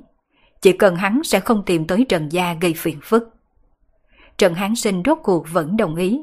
Phương Minh gật đầu, ánh mắt nhìn về Lữ Trí Thần. Lữ huỳnh ân oán năm xưa ta cũng nghe nói. Phụ thân anh là bởi vì đang giết thần là gặp mặt trời mọc mà gặp phản vệ. Trên thực tế, chuyện này không trách được Trần Sư Huynh. Người cũng nên buông bỏ chấp niệm đi. Nhìn thấy Lữ Trí Thần vẫn trầm mặt không nói, Phương Minh khẽ thở dài. Anh và tôi trước có duyên gặp một lần. Nói thật, tôi đối với anh rất là tán thưởng. Nhưng không có nghĩa là tôi có thể chấp nhận sự cô chấp của anh. Tôi nghĩ cha anh ở cõi âm cũng không muốn nhìn thấy anh vì ông ấy mà hủy diệt hồn phách của mình đâu. Hãy nghĩ đến cô gái bên cạnh anh đi. Chỉ ít, anh bây giờ còn có người quan tâm. Phương Minh nhìn về Trương Mạng, mặc dù không thích người phụ nữ này, thế nhưng cô ta đối với Lữ Trí Thần là chân thành quan tâm. Lúc trước, khi một võ buông tha Lữ Trí Thần, vẻ sốt ruột bộc lộ trên mặt cô ta không phải là làm bộ. Anh Trí Thần à, chúng ta đồng ý đi. Anh đã tận lực rồi. Em tin rằng Lữ ba bá trên trời có linh thiên sẽ không trách anh đâu. Trương Mạng một bên cũng khuyên nhủ, cô ta thật sự yêu Lữ Trí Thần. Từ khi còn nhỏ, Lữ Trí Thần đi đến nhà cô chơi. Cô đã yêu một cậu bé trầm mặc ít nói chỉ lớn hơn cô 3 tuổi. Lữ Trí Thần biểu tình biến ảo chập chờn hồi lâu sau chỉ ngẩng đầu nhìn về phía Phương Minh. Được rồi, tôi đồng ý với cậu. Từ nay về sau, tôi sẽ xóa bỏ ân oán với Trần Gia. Lữ Huynh nghĩ thông suốt là tốt rồi. Phương Minh trên mặt cũng lộ ra nụ cười. Chỉ cần Lữ Trí Thần từ bỏ, chuyện kia cũng dễ xử lý hơn. Kế tiếp, trình tự rất đơn giản. Trần Hán Sinh và Lữ Trí Thần, mỗi người rỉ máu trong một cây chén. Sau đó Trần Hán Sinh hứa từ bỏ nghiêm phạt diệt môn thư. Thư diệt môn này liền coi như không còn hiệu quả. Giải quyết chuyện diệt môn thư xong, Lữ Trí Thần không đợi nữa, mang theo trương mạng trực tiếp rời đi. Trần Sư Huynh, mọi người về trước đi, tôi bên này còn có chút việc. Nghe Phương Minh nói, Trần Hán Sinh gật đầu. Bởi vì lão lúc trước đã nghe qua cuộc đối thoại của Phương Minh và lão già lôi thôi. Biết hai người còn muốn gặp mặt nói chuyện riêng, lập tức nhiều lần căn dặn Phương Minh nhất định phải đến Trần Gia một chuyến, sau đó mang theo người Trần Gia rời đi. Tại tiền viện của trang viên, khi Phương Minh đến nơi, lão giả lôi thôi đang nằm trên ghế nhàn nhã uống trà. Bên cạnh lão là một người đàn ông trung niên đang cung kính đứng. Nhìn thấy Phương Minh tới, người đàn ông trung niên trên mặt lộ ra nụ cười. Phương Thiếu tới rồi. Tài hạ là chủ nhân của trang viên này, tên là Hách Kiến Nhân. Hách Kiến Nhân? Nghe được tên này, biểu hiện của Phương Minh có chút cổ quái. Hách Kiến Nhân từ hồ cũng biết Phương Minh đang suy nghĩ gì, nói đùa rằng Không còn cách nào khác, tên này là cha đặt cho tôi, tôi cũng không muốn. Hách tiên sinh, tôi không có ý kiến với chuyện này. Dối trá, trong lòng nghĩ như vậy nói ra là được. Sư phụ của cậu chính là người nghĩ gì nói đó. Làm sao đến đời của cậu lại trở nên dối trá như vậy rồi? Lão già lôi thôi đột nhiên mở miệng, cắt ngang câu nói của Phương Minh. Điều này làm cho Phương Minh có chút xấu hổ, mà hách kiến nhân cũng quen với việc này rồi. Sư thúc, Phương Thiếu, tôi đây sẽ không quấy rầy mọi người nói chuyện, tôi rời đi trước. Nghe được hách kiến nhân nói, Phương Minh mới biết được, thì ra lão già lôi thôi và hách kiến nhân còn có quan hệ như vậy. Tiền bối quen biết sư phụ tôi sao? Đến khi hách kiến nhân đi xa, Phương Minh mới hỏi. Nói nhảm, không biết sư phụ của cậu, ta sẽ ra tay giúp cậu sao? Hơn nữa, đây không phải là lần đầu tiên ta giúp cậu đâu. Ban đầu ở đằng sung, nếu không phải là lão nhân gia ta, cậu sớm đã bị người ta ném đá giấu tay. Đằng sung. Phương Minh nhíu mày, bất quá rất nhanh liền hiểu ra. Tiền bôi nói là chuyện của hoàng gia. Hoàng bằng tiền đó vốn là người mà tam công tử trong tứ đại công tử bồi dưỡng ra. Người phế bỏ vận khí của Hoàng bằng tiền. Thủ hạ của tam công tử chính là muốn tìm người trả thù. Chỉ bất quá là bị lão phu ngăn mà thôi. Không sai, lão giả dơ bẩn này chính là người đã giúp cho Phương Minh ngăn cản Trần Thạnh ở khách sạn Đằng Sung. Đa tạ tiền bối đã che chở. Phương Minh ôm quyền hướng lão giả biểu thị cảm kích. Nếu lão phu đoán không sai, thì thực lực khi đó của cậu hẳn là còn chưa tới cảnh giới bây giờ. Thật không ngờ mới trong một thời gian ngắn mà cậu đã đạt đến nhân cấp hậu kỳ. Không hổ là đồ đệ của ông ấy. Trên mặt của lão hiện ra cảm thán. Lão Phu tên là Trương Thư Vọng. Có lẽ cậu còn chưa từng nghe qua tên của Lão Phu. Nhưng mà Lão Phu thì biết lai lịch của cậu. Đồ đề Bổ Thiên Chí Tôn Vừa nghe được Trương Thư Vọng nhắc đến bốn chữ Bổ Thiên Chí Tôn. Trong mắt của Phương Minh coi rút một chút. Bởi vì lúc sư phụ hắn Vân Du Tứ Hải đúng là dùng đạo hiệu Bổ Thiên Đạo Trưởng. Lúc Lão Phu còn trẻ, đã từng có may mắn gặp được Bổ Thiên Chí Tôn một lần. Mà sợ dĩ Lão Phu có thể đoán được cậu là đồ đệ của Bổ Thiên Chí Tôn. Là vì cậu có thể nhìn ra bố cục phong thủy mà Lão Phu bố trí trong hội triển lãm dược liệu ở Đằng Sung. Cửu tinh yêu nguyệt, bát môn trấn phủ. Bố cục phong thủy này không tính là cao siêu. Nhưng phía trước dấu diếm cửu tinh yêu nguyệt, trừ phi là đại sư phong thủy đến mới có thể nhìn ra. Thế nhưng, rõ ràng cậu cũng không phải là đại sư phong thủy. Không phải đại sư phong thủy mà có thể nhìn ra toàn bộ bố cục phong thủy mà lão phu đã bố trí. Như vậy chỉ có một khả năng duy nhất, chính là cậu đã từng nhìn thấy bố cục phong thủy này. Mà bố cục phong thủy này thật ra không phải do lão phu sáng chế, cũng là nhờ năm xưa, lão phu may mắn nhìn thấy một lần thôi. Ngay đến đây, Phương Minh cũng không tiếp tục dâu diếm, gật đầu thừa nhận. Đúng là tôi đã nhìn thấy bố cục phong thủy này trong tàn thư của sư phụ. Dựa theo lời của sư phụ, thì đó là bố cục phong thủy ông đã bố trí hồi trẻ. Trên mặt của Trương Thư Vọng không chút kinh ngạc, bởi vì năm xưa ông đã biết đây là bố cục phong thủy mà bổ thiên chiến tôn tự nghĩ ra. Cho nên trên đời này, trừ lão ra, chỉ có bổ thiên chiến tôn biết la lịch của bố cục phong thủy này. Chỉ là đạo hiệu lúc trước của ông ấy là bổ thiên đạo trưởng, mà không phải là bổ thiên chiến tôn. Phương Minh bổ sung một câu. chỉ tôn là một cách tôn xưng, là cách tôn xưng mà người trong giới tu luyện dành riêng cho cường giả, cũng giống với tứ đại công tử. Từ công tử này đại biểu cho cường giả ở một cấp độ nào đó. Chỉ tôn là cường giả đứng đầu trong giới tu luyện. Có thể nói mỗi một hành động nhỏ của cường giả ở cấp độ này đều có thể dẫn động phong vân trong giới tu luyện. Dậm chân một cái có thể khiến cho toàn bộ giới tu luyện phải rung động. Mà lệnh sư chính là một vị chí tôn hơn nữa, còn là một vị chí tôn duy nhất trong gần cả trăm năm nay. Đối với giới tu luyện, nhân cấp kỳ thực chỉ có thể tính là nhập môn. Chỉ có bước vào cấp độ địa cấp mới coi như thật sự tiếp xúc với giới tu luyện. Mà phần lớn người cũng chỉ quanh quẩn ở cấp độ địa cấp. Tứ đại công tử này cũng là như vậy. Trên địa cấp chính là thiên cấp, mà cường giả bên trong thiên cấp chính là chí tôn. Phương Minh lặng lặng lắng nghe, bởi vì hắn không biết chuyện ngày xưa của sư phụ. Hiện tại có người nguyện ý kể chuyện về ông cho hắn nghe, đương nhiên hắn cảm thấy vô cùng hứng thú. Lệnh sư là một người cường giả đứng đầu. Mấu chốt nhất là năm xưa lệnh sư cô độc xuất hiện trong giới tu luyện, khác với những đệ tử thiên tài của những môn phái lớn. Ông ấy chỉ dựa vào thiên phú khủng bố của mình, từng bước từng bước dẫm lên hết tất cả thiên tài để thượng vị. Nhớ lại khoảng thời gian kia, trong đôi mắt già nua của Trương Thư Vọng hiện ra vẻ kích động. Chân đạp tứ đại công tử, quyền oanh thập đại môn phái. Thời đại kia, lệnh sư một người mà khiến toàn bộ giới tu luyện ảm đạm thất sắc. Toàn bộ thiên tài trong giới tu luyện đều chỉ là hòn đá kê chân cho ông ấy mà thôi. Nghe thấy lời nói của Trương Thư Vọng, Phương Minh cảm thấy nhiệt huyết sôi trào. Hắn biết, thời đầu ở giới tu luyện, sư phụ hắn khẳng định rất là trâu bò. Nhưng thật không ngờ, dĩ nhiên lại trâu bò đến trình độ này. Một người trấn áp tất cả thiên tài trong cùng thời đại, thậm chí sau đó, ngay cả người của thế hệ trước cũng không thể làm gì được ông ấy. Trước đây, lệnh sư trấn áp tứ đại công tử cùng tất cả đệ tử thiên tài của thập đại môn phái, dẫn tới những cường giả của thế hệ trước đứng ngồi không yên, đồng loạt ra tay cùng với lệnh sư. Nhất là trong đó còn có một vị cường giả thiên cấp tự mình truy sát lệnh sư. Lúc đó, lệnh sư bị đánh cho trọng thương nhưng may mắn trốn thoát.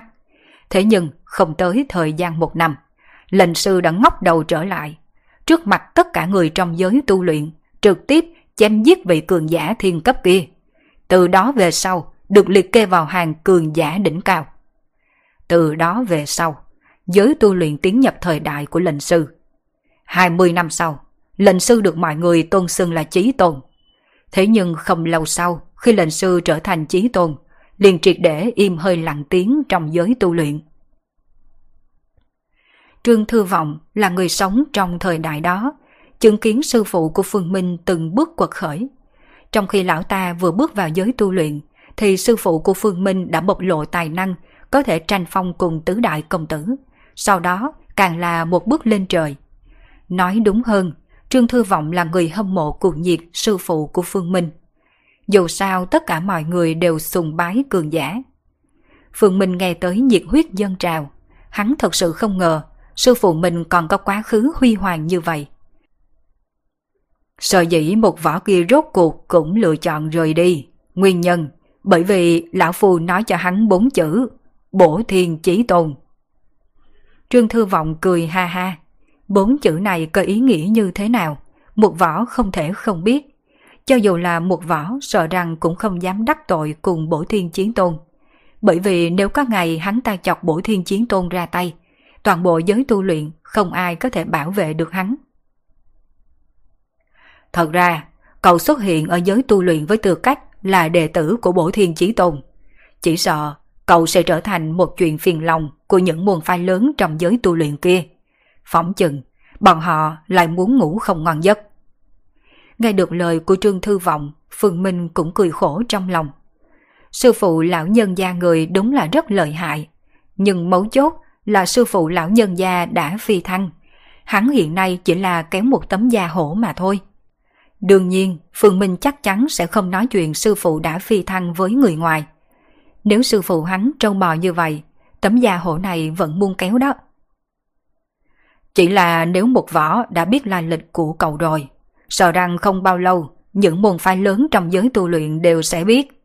Mặc dù nói lệnh sư một người trân áp cả một thời đại, nhưng cũng là kết thù vô số. Những thế lực này ngoài sáng sẽ không xuống tay với cậu, nhưng nhất định sẽ âm thầm dở vài thủ đoạn trong bóng tối. Cái gọi là minh thường dễ tránh, ám tiễn khó phòng. Thân phận đồ đệ của bổ thiên chí tôn này sẽ mang đến lợi ích cực kỳ lớn cho cậu, nhưng mà cũng sẽ mang đến nguy cơ lớn không kém. Trương Thư Vọng nhìn Phương Minh. Không nói những thứ này nữa, lúc này cậu xuất hiện ở đây cũng là vì tham gia đại hội đúng không? Phương Minh lắc đầu. Tiền bối, đại hội mà tiền bối nói tôi căn bản không biết. Sau khi xuống núi, sư phụ tôi không hề phân phó hay dặn dò tôi phải làm gì. Chỉ nói một câu, tất cả tùy tâm mà thôi. Tuy rằng tin tưởng Trương Thư Vọng sẽ không hại mình, nhưng Phương Minh vẫn có chút đề phòng. Hơn nữa hắn cũng biết, chỉ cần Trương Thư Vọng điều tra một chút, liền sẽ biết những hành động của hắn trong thời gian này, cho nên nói ra lời nói là chính thật một giả. Trương Thư Vọng hơi kinh ngạc, sau đó lập tức cười một tiếng.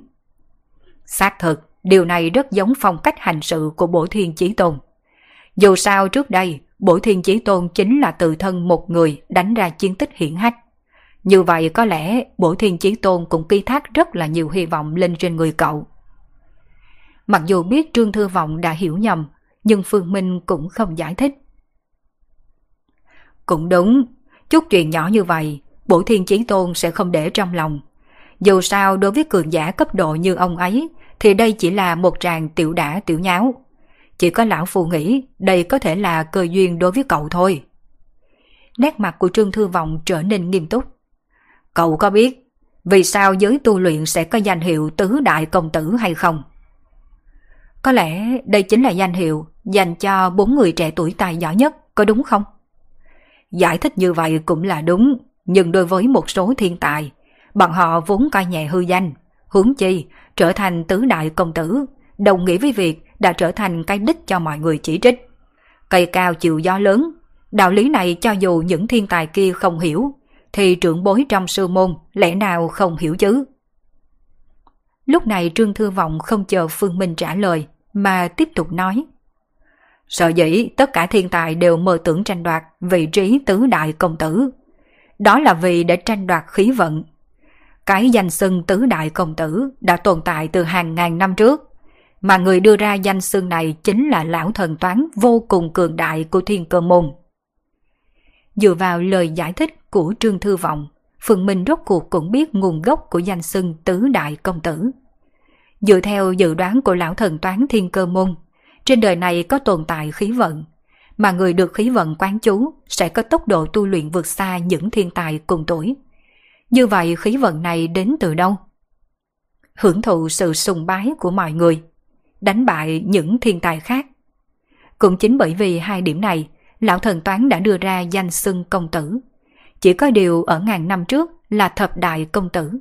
Theo thời gian trôi qua, khí vận ngày càng ít đi. Nếu vẫn giữ đúng 10 người thì khí vận sẽ không đủ phân phát. Vì vậy thập đại công tử biến thành bát đại công tử, ngũ đại công tử. Cho đến 300 năm trước, chỉ còn 4 vị trí cho tứ đại công tử. Khí vận hiện nay vừa đủ để chia sẻ cho bốn người, mà cũng chính bởi điểm này, vô số thiên tài đều mơ tưởng tranh đoạt vị trí tứ đại công tử.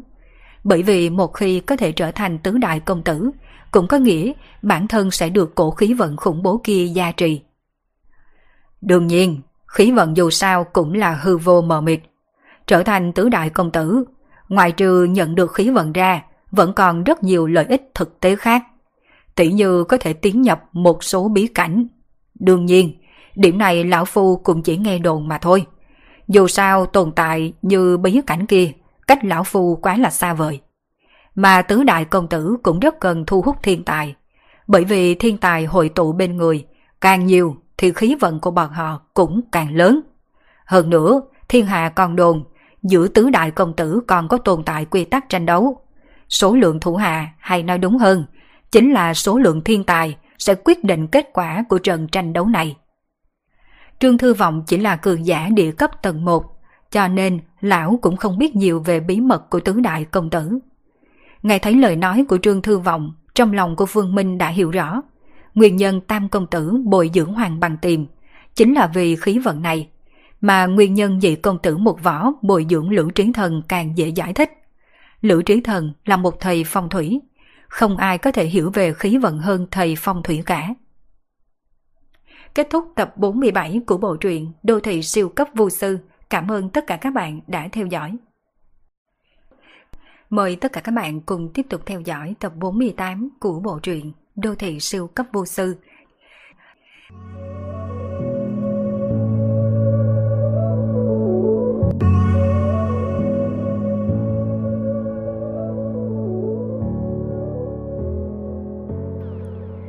Tại nhà họ Trần, lúc Phương Minh đi tới nhà họ Trần thì thấy đám người nhà họ Trần ai ai cũng tươi cười mừng rỡ. Thậm chí còn treo đèn lồng đỏ ngay cửa chính của nhà họ Trần. Đúng rồi, nhích qua một chút. Đúng đúng đúng, treo vào chính giữa ấy. Cậu chưa ăn cơm sao? Hai anh em Trần Đại Lương cùng Trần Đại Chiêu đang chỉ huy đám con cháu nhà mình treo đèn lồng. Thấy Phương Minh tới, hai người tươi cười, vội vàng chạy tới nghênh đón. Phương Tiên Sinh đã tới, nhanh mời vào bên trong. Thái độ của hai anh em Trần Đại Lương lúc này đối với Phương Minh khác hẳn khi trước. Dù sao thì hiện nay Phương Minh cũng là ân nhân cứu mạng của nhà họ Trần. Phương Minh mỉm cười, không nói nhiều với hai người dở hơi này, trực tiếp đi vào bên trong. Trong sân, Trần Tâm Di đang pha trà, mà Trần Hán Sinh thì ngồi ở đó thưởng thức trà. Phương sư đệ đã tới mau đến nếm thử tay nghề của tâm di nhà huynh. Những mặt khác thì không nói. Riêng trà đạo thì tay nghề của tâm di nhà huynh không kém những đại sư trà đạo kia bao nhiêu đâu. Phương Minh cũng không khách khí, ngồi xuống ghế xếp nhỏ bên cạnh. Cái gọi là thưởng trà, có đôi khi không cần hoàn cảnh đặc thù, chỉ cần một ấm trà, một chén trà ngon, hai ba người bạn tốt, vậy đã đủ rồi. Trần Tâm Di thấy Phương Minh ngồi xuống liền ngẩng đầu nhìn Phương Minh, sau đó lập tức hơi cúi đầu tiếp tục pha trà, chỉ là khuôn mặt nhỏ đã hơi ửng đỏ. Đệ cũng đã từng được thưởng thức tài nghệ pha trà của Trần Tiểu Thơ, xác thực rất là tốt. Phương Minh cười tán dương. Phương sư đệ, Huynh với đệ là người cùng vai vế. Tâm Di là cháu gái của Huynh thì cũng là cháu gái của đệ. Đệ cứ trực tiếp gọi tên con bé là được rồi. Nghe được lời của Trần Hán Sinh, nét mặt của Phương Minh trở nên quái dị. Hắn chỉ mới hơn 20 tuổi, lại đã có một cô cháu gái hơn 20 tuổi. Nhìn sao cũng thấy cổ quái. Trần Sư Huynh, chúng ta vẫn nên cách hệ luận giao thì hơn. Nói cách khác, có thể đảo loạn xưng hô một chút cũng không sao. Thấy Phương Minh không đồng ý, Trần Hán Sinh do dự một hồi. Đúng lúc này, Trần Đại Chiêu đi theo bên cạnh cũng vội vàng phụ họa. Cách hệ luận giao cũng đâu có tội, chỉ là Phương Tiên Sinh có thể trực tiếp gọi con bé là Tâm Di. Nói xong lời này, Trần Đại Chiêu còn nháy mắt ra hiệu với lão cha nhà mình. Trần Hán Sinh nghi ngờ một chút, lập tức cúi đầu nhìn cháu gái đang yên lặng pha trà. Trên mặt lão lộ ra vẻ hiểu rõ, rồi cất tiếng cười to. À, là sư huynh sơ sót. Chúng ta vẫn nên cách hệ luận giao thì tốt hơn. Phương Minh không phải là người ngu, nét mặt của Trần Đại Chiêu còn có nụ cười ẩn ý sâu xa của Trần Hán Sinh khiến cho Phương Minh hiểu rõ. Trần Sư Huynh, thậm chí là tất cả người nhà họ Trần, đoán chừng đã hiểu nhầm bản thân hắn rồi. Phương Tiên Sinh, trà đã pha xong.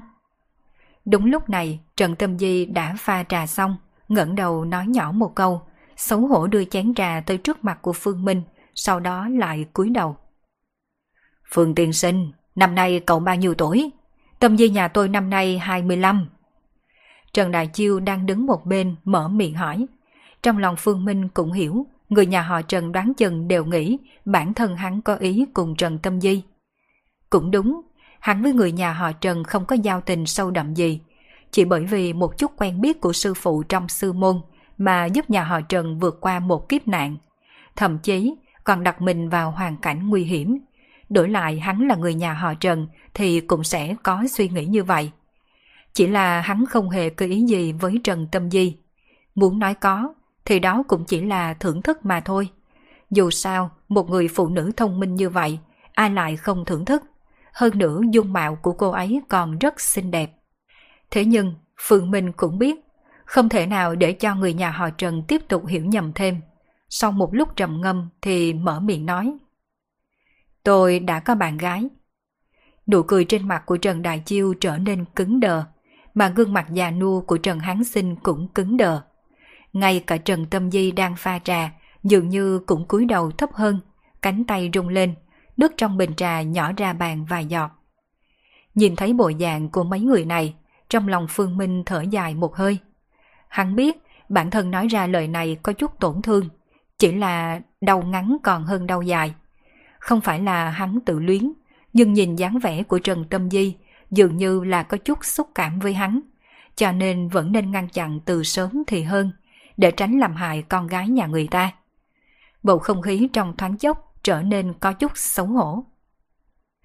Phương Tiên Sinh lợi hại như vậy, có lẽ là bạn gái của Phương Tiên Sinh rất là xinh đẹp, đẹp tựa như thiên tiên. Nếu có cơ hội, Phương Tiên Sinh hãy dẫn cô ấy đến để cho chúng tôi gặp mặt một lần. Người nói là Trần Tâm Di. Ai cũng nhận ra vẻ âm ức và không cam lòng trong giọng nói của cô ấy. À, ờ, Phương Sư Đệ à, sau này có cơ hội, nhất định phải giới thiệu em dâu cho Huynh nha. Trần Hán Sinh nghe thấy lời nói của cháu gái thì vội vàng lên tiếng hòa giải. Mà Phương Minh cũng chỉ cười trừ. Dù sao hắn cũng hiểu đạo lý, không nên trêu chọc phụ nữ đang ganh tị. Phương Minh không ở lại nhà họ Trần quá lâu, uống một bình trà, sau đó liền tạm biệt rời đi. Khoảng thời gian kế tiếp trôi qua rất bình thản. Phương Minh ngoại trừ đi tới núi Thanh Môn một chuyến, giải quyết vấn đề một phần của nhà họ Hồ. Thời gian còn lại đều ở trong cửa hàng. Mãi cho đến khi hắn nhận được điện thoại của Diệp Tử Du. Đại, Đại học Thủy Mộc là trường cao cấp của Bắc Kinh, là ngôi trường cao cấp mà hơn 90% học sinh trong cả nước đều hướng tới. Nó không chỉ là nơi để cho sinh viên đọc sách thêm kiến thức, mà còn là một địa điểm du lịch.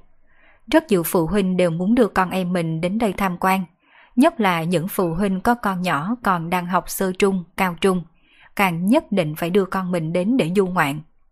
Cho nên Phương Minh đi đến cổng trường Đại học Thủy Mộc, đã nhìn thấy không ít phụ huynh đang chỉ vào cửa trường học nói rằng Nếu như sau này con cũng có thể thi đậu vào trường đại học kia, thì đó cũng là lúc cha con được nở nang mặt mày. Nhớ kỹ, trở về nhất định phải học cho thật tốt.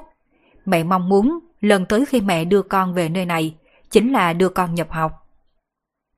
Cha à, đợi con trưởng thành nhất định sẽ thi vào trường đại học này, đến nơi đây đọc sách. Con trai của cha đúng là có chí khí. Như vậy, sau khi trở về, nhất định phải chăm chỉ ngoan ngoãn, nghe lời thầy giáo giảng bài, hoàn thành bài tập đúng hạn nha. Những đối thoại như vậy không ngừng vang lên trước cổng trường đại học. Rất nhiều người còn cầm điện thoại di động không ngừng chụp ảnh lưu niệm trước cửa. Đây chính là sự hấp dẫn của đại học đứng đầu trong nước. Có lẽ những người đang chụp hình kia thời còn đi học cũng đã từng có mộng tưởng trở thành sinh viên của trường đại học này. Phương Minh đứng trước cổng trường đại học Thủy Mộc, nét mặt của hắn có chút nghiêm túc. Đương nhiên, hắn nghiêm mặt không phải vì danh khí của ngôi trường này, mà bởi vì khí tràng của trường đại học này đang đè ép hắn. Có lẽ nói chính xác hơn là văn mạch khí của trường học này đang gây áp lực đối với hắn.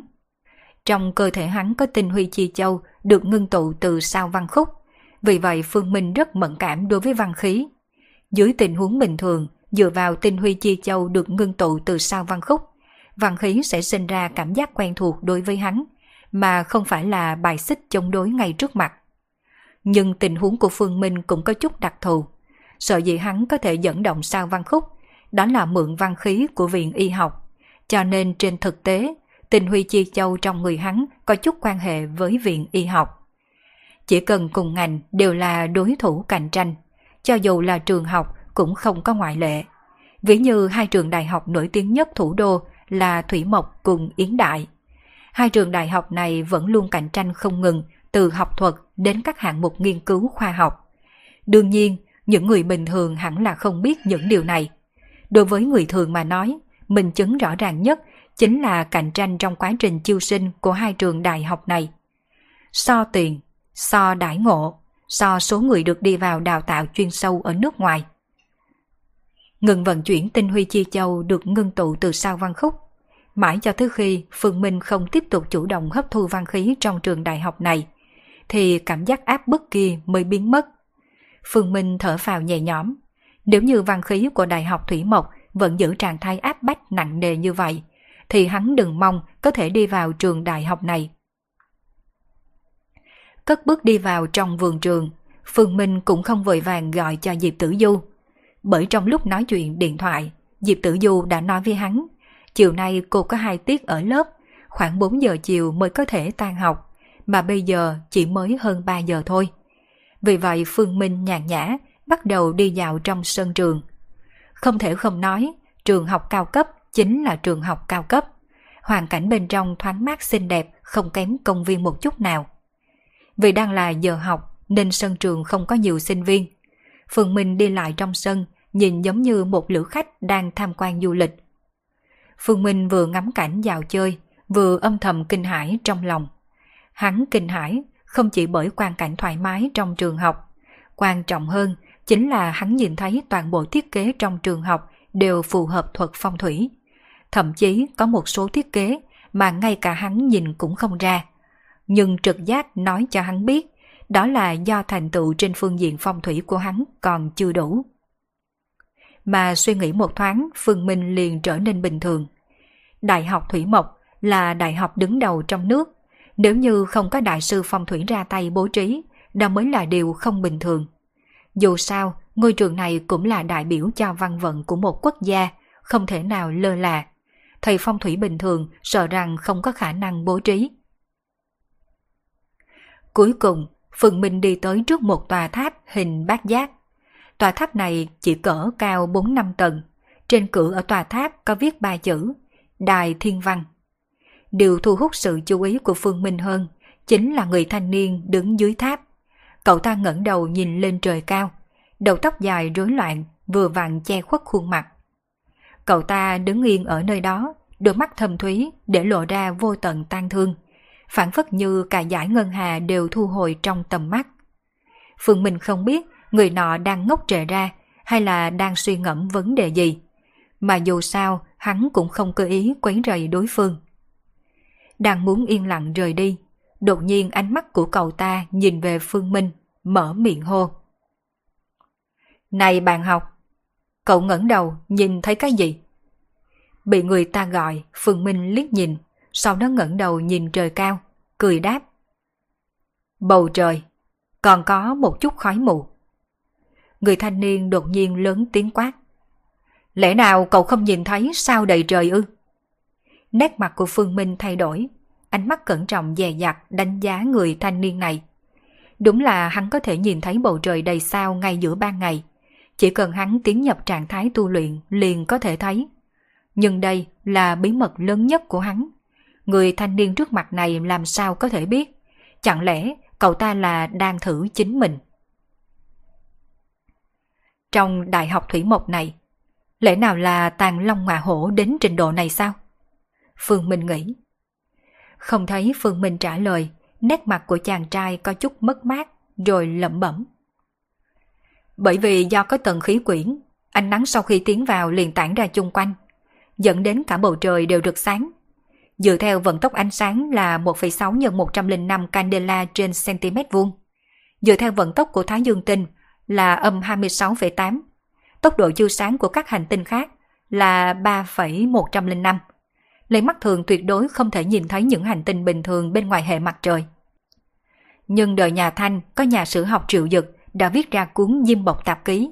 Bên trong có viết, đã từng nhìn qua kính viễn vọng, giữa trưa cũng có thể nhìn thấy những vì sao.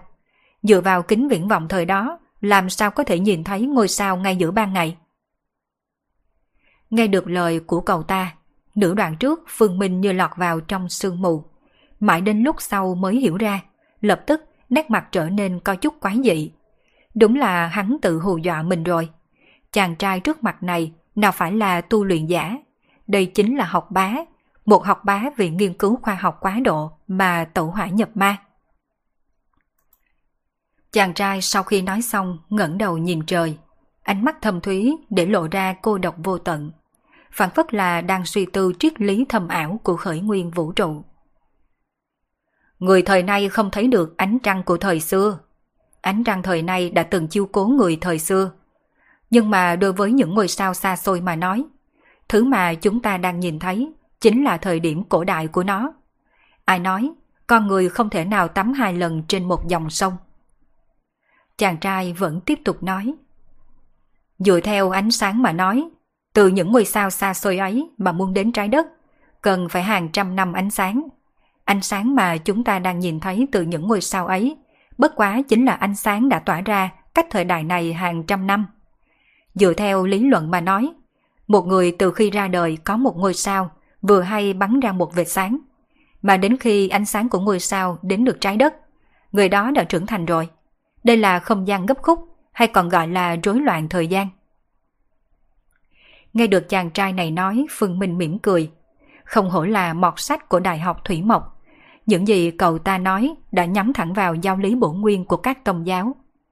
Quy tắc của thời gian và không gian là hai điều thần bí nhất trên đời này. Mỗi đại giáo phái đều bỏ ra vô số tinh lực để mà nghiên cứu, nhưng rốt cuộc đều không có một đáp án xác định. Phương Minh thấy rằng, những người nghiên cứu thời gian và không gian rốt cuộc chỉ có một kết quả, hoặc là thành thiên tài, hoặc trở thành người điên. Kỳ thực, về điểm này rất dễ hiểu. Nếu như sự bất đồng giữa không gian và thời gian tồn tại tỷ lệ chênh lệch nhất định, vậy thì không phải rất dễ hiểu. Chính như đông bán cầu và tây bán cầu của trái đất đều chênh lệch giờ giấc đấy thôi. Phượng Minh lên tiếng, hắn chỉ là tùy tiện nói. Nhưng chàng trai sau khi nghe hắn nói, biểu tình cả người trở nên dữ tợn, ánh mắt nhìn Phương Minh chòng chọc. Sao chứ? Phương Minh vuốt hai tay, lẽ nào những điều mình vừa nói đã kích thích chàng trai này? Không gian chênh lệch thời gian. Tôi làm sao cũng không có nghĩ tới. Vài giây sau, chàng trai đột nhiên nổ rống. Trên mặt gân xanh đều nổi, hô hấp cũng vô cùng gấp gáp. Hồi lâu sau, đột nhiên hướng về Phương Minh không người chào. Cảm ơn anh đã chỉ điểm. Nếu như sau này có thu hoạch, tất nhiên sẽ ghi nhớ ơn này. Nghe chàng trai nói xong, Phương Minh khoát tay. Hắn chỉ là thuận miệng nói vậy thôi. Hơn nữa, lý luận này là hắn nghe sư phụ nói. Dựa theo những gì sư phụ hắn nói, trên đời này bất kỳ chỗ nào cũng đều tồn tại sự sai lệch thời gian. Mà trong pháp thuật của đạo giáo có một chiêu thức, gọi là chỉ xích thiên nhai. Bước một bước, đi được trăm thước, hầu như chỉ trong thời gian một cái nháy mắt. Chuyện này trên thực tế cũng bởi vì nguyên nhân chênh lệch thời gian. Đương nhiên, về thời gian và không gian, Phương Minh cũng chỉ nghe được lác đác vài câu từ sư phụ thôi. Bởi sư phụ hắn có nhắc nhở qua rằng, thực lực không đủ, cũng không cần đi tìm hiểu thêm về thời gian và không gian. Bạn học đây xưng hô ra sao? Phương Minh. Dương Tiêu. Dương Tiêu từ hồ nghĩ đến điều gì, đột nhiên tiến lên kéo tay Phương Minh. Bạn học. Cậu đã làm sáng tỏ hoang mang của tôi. Đi, theo tôi vào Đại Thiên Văn. Bị một chàng trai nắm tay, đối với Phương Minh mà nói là lần đầu tiên. Nếu như không phải sợ làm đối phương bị thương, hắn đã sớm dùng vũ lực bắn ra xa. Chỉ là nhìn thấy Dương Tiêu thần thái kích động như vậy, hắn chần chừ một chút. Bên trong đài thiên văn, sau khi Dương Tiêu lôi kéo Phương Minh vào trong, bên trong đang có không ít sinh viên nhìn về phía một vài kính viễn vọng và màn hình máy vi tính thảo luận điều gì. Tôi tìm thấy rồi. Dương Tiêu trực tiếp hô to, mà thanh âm của cậu ta cũng hấp dẫn sự chú ý của mọi người. Ánh mắt mọi người đều nhìn về bên này. Ánh mắt mọi người rốt cuộc nhìn tay của Dương Tiêu và Phương Minh. Dương Tiêu à, rốt cuộc cũng tìm được người tâm đầu ý hợp rồi. Chúc mừng cậu nha. Tuy là đại học thủy mộc của chúng ta bao dung cấp tiến, nhưng mà vẫn phải khiêm tốn đấy. Nghe bạn học nói như vậy, Dương Tiêu lúc này mới chú ý đến tay cậu ta vẫn đang nắm tay Phương Minh. Mà Phương Minh cũng là bất đắc dĩ, vận chuyển vô lực tới lòng bàn tay, trực tiếp đánh bay tay của Dương Tiêu ra. À, tôi nghĩ mọi người hiểu nhầm rồi. Phương Minh không mở miệng giải thích không được. Bạn học, mọi người hiểu nhầm rồi. Mới vừa rồi là tôi quá kích động còn chưa nói hết. Tôi nói là tôi tìm được đáp án rồi. Vì bạn học Phương Minh vừa rồi giúp tôi sáng tỏ. Dựa theo bạn học Phương nói, bất luận là không gian nào cũng đều tồn tại thời gian sai lệch. Cũng có thể nói, tinh hệ xa xôi cùng thái dương hệ của chúng ta bởi vì không gian không giống nhau, cho nên xuất hiện sai biệt về thời gian. Nếu như chúng ta có thể tính toán ra sự sai biệt này, như vậy có thể làm sáng tỏ được bí mật lớn nhất của lịch sử thiên văn nhân loại, thậm chí là cả nền văn minh lịch sử lớn nhất của nhân loại. Dương Tiêu rất là kích động, bởi vì cậu ta biết lý luận này đại biểu cho điều gì. Mà những bạn học kia của cậu ta, còn có vị bạn học kia, sau khi nghe Dương Tiêu nói cũng đều sửng sốt một chút. Toàn bộ hiện trường lâm vào yên lặng. Hồi lâu sau, người chỗ này đều hít thở dồn dập. Không gian và thời gian là hai lĩnh vực mà hết thảy những người làm khoa học đều muốn nghiên cứu. Mà một khi có đóng góp ở hai lĩnh vực này, vậy cũng là vượt thời đại, thậm chí sẽ dẫn đầu một cuộc cách mạng khoa học kỹ thuật. Đây là một phương hướng đột phá rất tốt, nhưng phải chứng minh như thế nào? Hiện tại lý giải khoa học đối với thời không còn dừng trên lý thuyết tương đối của Einstein. Dương Tiêu nỉ non tự nói, bất quá trong lúc nói, cậu ta nói cho hết lời. Ánh mắt mọi người đều nhìn về Phương Minh, mà đối mặt với những ánh mắt ham học hỏi của mọi người, trong lòng Phương Minh cũng có chút bất đắc dĩ. Hắn lúc trước bất quá chỉ là thuận miệng nói thôi, bắt hắn chứng minh, hắn cũng không có cách nào để mà chứng minh. Bất quá sau khi trầm ngâm một lát, Phương Minh quyết định hay là lộ ra một điểm tin tức hữu dụng cho nhóm những nhà nghiên cứu khoa học này. Tôi sợ dĩ nói như vậy. Chỉ là bởi vì tôi từng suy nghĩ qua một vấn đề. Đó chính là khi chúng ta nằm mơ. Có đôi khi, trong mơ chúng ta đã ở trong quá khứ chừng mấy ngày. Nhưng thế giới hiện thật chỉ trải qua mấy giờ. Mà hoàn cảnh trong giấc mơ và thế giới hiện thật giống nhau như đúc. Như vậy rốt cuộc là cái gì dẫn đến sự xuất hiện của hiện tượng lạ kỳ này? Nghe Phương Minh nói, nhóm nghiên cứu khoa học kia đều lộ ra nét mặt chăm chú lắng nghe, cùng nhau dương mắt đợi Phương Minh nói tiếp. Là xuất hiện chênh lệch giữa thời gian trong giấc mơ của chúng ta và thời gian trong thực tế sao? Nhưng lỗ hổng này làm sao mà hình thành được? Lúc này chúng ta thử tưởng tượng một chút nha. Giả thiết, trong mơ, chúng ta tồn tại ở một thời không khác, mà nguyên tắc thời gian của thời không này cùng thời không của chúng ta chính là thời gian vận hành có sự chênh lệch. Vậy có phải là giải thích được nguyên nhân này không? Nói đến đoạn này, trong lòng Phương Minh nghĩ đến chuyện trước đây khi linh hồn xuất hiếu. Sau khi linh hồn xuất hiếu, hắn liền rõ ràng cảm nhận được thời gian xung quanh trở nên chậm chạp, bởi vì hắn có thể lấy mắt thường cảm nhận được quỹ tích bay lượn của một con ruồi. Bình thường tôi còn suy nghĩ đến một vấn đề. Đó chính là để chúng ta nhìn thấy vật thể cách chúng ta 100 mét bằng mắt thường, phải cần đến một giây. Như vậy trong vòng 100 mét trên lệch thời gian có phải là một giây hay không? Nếu như chúng ta có thể đạt được lượng thời gian sai lệch này, thì cũng tương tự với việc chúng ta có thể đi xuyên qua khoảng không gian 100 mét mà chỉ cần một giây thôi. Phương Minh nói có chút khó hiểu, nhưng ở đây đều là mọt sách, chớp mắt đều hiểu được ý tứ của Phương Minh. Rốt cuộc, làm sao để tính được sự chênh lệch thời gian? Tôi nghĩ chắc là chịu nhiều ảnh hưởng nặng hơn, tỉ như từ trường mạnh yếu. Đương nhiên, tôi chỉ là phỏng đoán như vậy. Cụ thể tính toán và chứng minh còn cần dựa vào mọi người để hoàn thành. Phương Minh nói tới đây cũng không nói tiếp. Chênh lệch thời gian đúng là tồn tại, chỉ bất quá chuyện này dính đến nguyên tắc thời gian, ngay cả chính hắn cũng chưa hiểu hoàn toàn. Bạn học Phương, xin hỏi, cậu là người của khoa nào? Có hứng thú gia nhập vào nhóm nghiên cứu khoa học của chúng tôi? Hoặc là có thể làm nghiên cứu sinh không? Dương Tiêu nhìn Phương Minh đưa ra lời mời. Phương Minh đang kinh ngạc. Đùa gì chứ? Hắn mà đi thi nghiên cứu sinh của Đại học Thủy Mộc, trong khi hắn ngay cả đại học cũng chưa từng học sao? À, tôi không phải là sinh viên của trường này. Chỉ là tới đây tìm một người bạn thôi. Nghe Phương Minh đáp, Dương Triêu trên mặt lộ ra tiếc nuối. Thật là quá đáng tiếc. Bất quá, đài thiên văn của chúng tôi lúc nào cũng hoan nghênh bạn học Phương qua đây chơi. Ừ, được. Sau khi khách sáo một phen, Phương Minh liền rời đi. Đối với hắn mà nói, đây chỉ là một khúc nhạc đệm. Trước mặt một đám mọt sách, hắn chỉ là buộc phải nói ra một vài điều. Thế nhưng hắn không có nghĩ tới, là mười mấy năm sau, khi người đoạt giải Nobel vật lý đứng tại buổi lễ trao giải, đã nói câu đầu tiên là Cảm ơn 13 năm trước đây, tại Đài Thiên Văn của Đại học Thủy Mộc gặp được vị bạn học kia.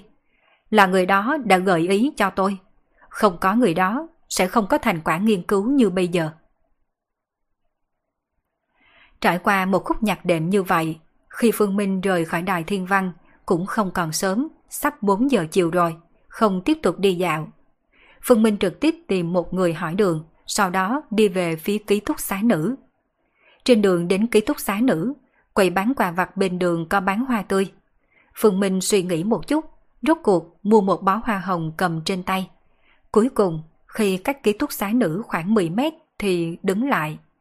Không phải là Phương Minh không muốn tiếp tục đi, mà là bởi vì ở ngay cửa ký túc xá, quản lý ký túc xá đang đứng ở đó, ngăn cản bất kỳ sinh vật giống đực nào muốn tiến đến gần.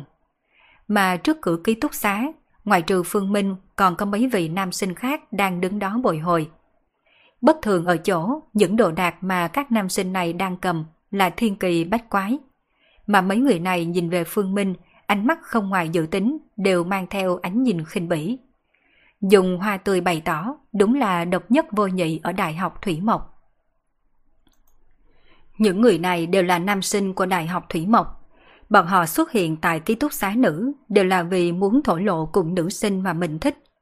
Thổ lộ bằng hoa tươi đối với những tên mọc sách này chính là cách thổ lộ thấp kém nhất.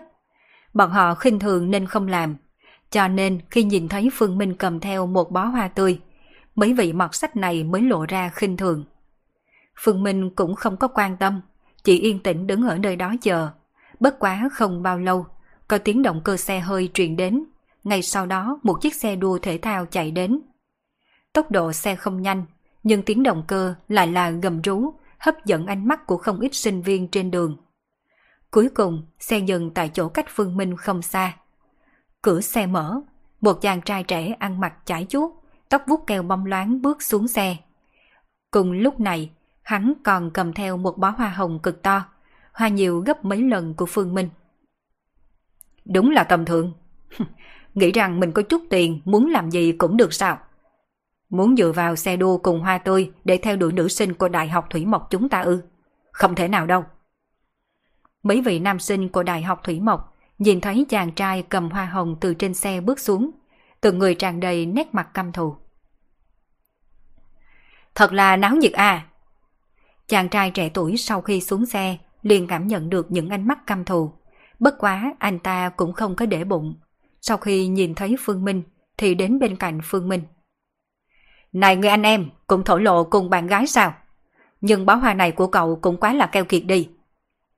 Trần Thạch đi đến bên cạnh Phương Minh. Ngược lại không có vẻ gì cao cao tại thượng khinh thường mà nháy mắt ra hiệu. Muốn tán gái cần phải bỏ ra ít tiền. Bó hoa này của cậu cũng là 100 tệ thôi. Sao chứ? Muốn lấy một ít đồ của tôi để bỏ vào thêm không? Dù sao bó hoa này của tôi có tới 999 đóa hoa hồng. Thiếu một vài bông cũng chẳng sao. Ừ, cảm ơn. Phương Minh lắc đầu cười cự tuyệt. Trần Trạch cũng không nói thêm gì. Chỉ là vài phút sau, trên mặt anh ta xuất hiện mồ hôi. Bây giờ là mùa hè, cầm 999 đóa hoa hồng cũng là một công việc hết sức nặng nhọc, cần phải có thể lực tốt mới được. Người anh em, tôi không nói chuyện với cậu nữa, tôi đi trước đây. Trần Trạch đứng không vững, cầm lấy hoa hồng, tiến về ký túc xá nữ sinh. Nhưng mà quản lý ký túc xá liền ngăn anh ta. Này bạn học, nơi này là ký túc xá nữ, không cho phép vào. Tỷ tỷ, tỷ nhìn thời tiết này mà xem. Đứng dưới ánh mặt trời nóng muốn chết. Hay tỷ để tôi đứng dưới hiên nhà cũng được nha. Miệng lưỡi của Trần Trạch rất ngọt. Ngay cả bác gái đã hơn 40 tuổi cũng kêu là tỷ tỷ. Nhưng mà bộ dáng dỗ ngon dỗ ngọt đối với bác gái quản lý ký túc xá thì không có bất kỳ tác dụng gì. Bác gái dùng ánh mắt nhìn thấu thế sự để nhìn Trần Trạch. Muốn vào? Được thôi. Nghe vậy, trên mặt của Trần Trạch lộ ra vui mừng. Nhưng mà bác gái quản lý ký túc xá lại tiếp tục nói. Hiện tại là 3 giờ 56 phút chiều. Chúng ta ở đông bán cầu. Chỉ cần cậu có thể tính ra khi nào thì ánh sáng mặt trời này không thể chiếu xạ đến ký túc xá. Cậu liền có thể đứng ở nơi đây. Nghe được bác gái quản lý ký túc xá nói, Trần Trạch sửng sốt. Để cho hắn tính toán cái này, căn bản là chuyện không thể nào làm được. Để tôi. Trần Trạch sửng sốt, nhưng một nam sinh khác lại xung phong tiến lên, cầm phấn viết lên bảng đen trên cửa ký túc xá một loạt các công thức. Góc độ tự quay của trái đất, rồi tốc độ tự quay của trái đất, kinh độ và vĩ độ của Đại học Thủy Mộc. Xoẹt xoẹt xoẹt. Đúng là mọt sách. Trong chốc lát, trên bảng đen liền bị hắn viết cho tràn ngập lít nha lít nhít công thức. Còn mấy nam sinh bên ngoài, trên mặt lộ ra thần sắc hâm mộ dùng ánh mắt hâm mộ nhìn về nam sinh đang liệt kê công thức. Bởi vì bọn hắn không khoa vật lý như người ta, cho nên vấn đề này đối với bọn hắn mà nói là rất khó khăn. Vài phút sau, tiết học buổi chiều kết thúc, bắt đầu có nữ sinh liên tục xuất hiện tại cửa ký túc xá. Bất quá những nữ sinh này không hề cảm thấy kỳ khi nhìn thấy bọn Phương Minh. Từ đầu năm đến giờ đều có mấy tên nam sinh tự xem mình là bất phàm, chạy đến cửa ký túc xá nữ để thổ lộ. Đương nhiên, chiếc xe siêu xe của Trần Thạch vẫn hấp dẫn không ít ánh mắt của các cô. Không hổ là Đại học Thủy Mộc. Tôi vẫn cho là nữ sinh của trường này xấu. Dù sao bình thường các cô nàng mặc sách đều không thể nào xinh đẹp. Trần Trạch triệt để từ bỏ ý đồ nên quay lại chỗ Phương Minh, đánh giá từng nữ sinh đi ngang qua. Thỉnh thoảng cũng có một vài nữ sinh không tệ lắm liếc mắt đưa tình. Tuy nhiên, Nữ sinh nơi này không có tư vị như nữ sinh của Bắc Ảnh, mà có vẻ ngây ngô hơn. Trần Trạch tự như một tài xế kỳ cựu. Người anh em, nhìn cậu cũng không phải là học ở trường này. Có thời gian, ca ca dẫn cậu đến bắt ảnh mở mang kiến thức một chút. Nữ sinh nơi đó mới gọi là có tư vị. Cậu không biết đấy thôi, mỗi ngày khi đến giờ tan học, siêu xe đậu trước cổng trường bắt ảnh nhiều tới nỗi cậu đếm không hết. Xe rẻ hơn 100 vạn đều không có. Đối với Trần Trạch, Phương Minh chỉ cười một tiếng. Hình như Hàng Kiều Kiều cũng tốt nghiệp từ Đại học Bắc Ảnh.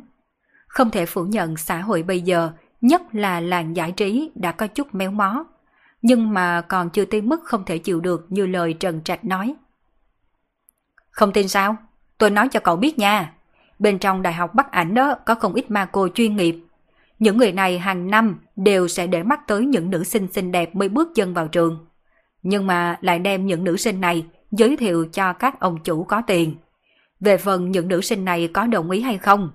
Cậu cảm thấy một sinh viên đại học có thể đấu được những ma cô đó sao?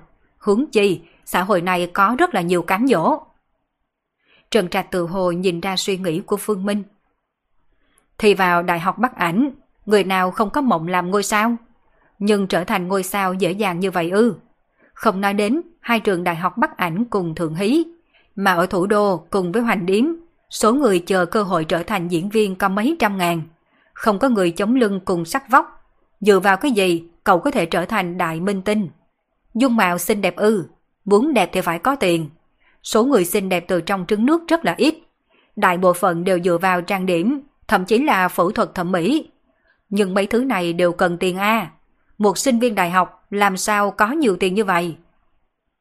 Trần Trạch không nói tiếp. Xã hội này có đôi khi rất sòng phẳng. Người muốn có được thứ gì thì phải bỏ ra một thứ khác để trao đổi. Đều là do người lựa chọn thôi. Trong lúc Trần Trạch nói chuyện, nữ sinh về ký túc xá nữ ngày càng nhiều. Không bao lâu, cách Phương Minh không xa, có một nam sinh trên mặt đột nhiên lộ ra kích động, nhanh chân đi đến chặn đầu mấy nữ sinh. Văn Văn à, mình thích bạn.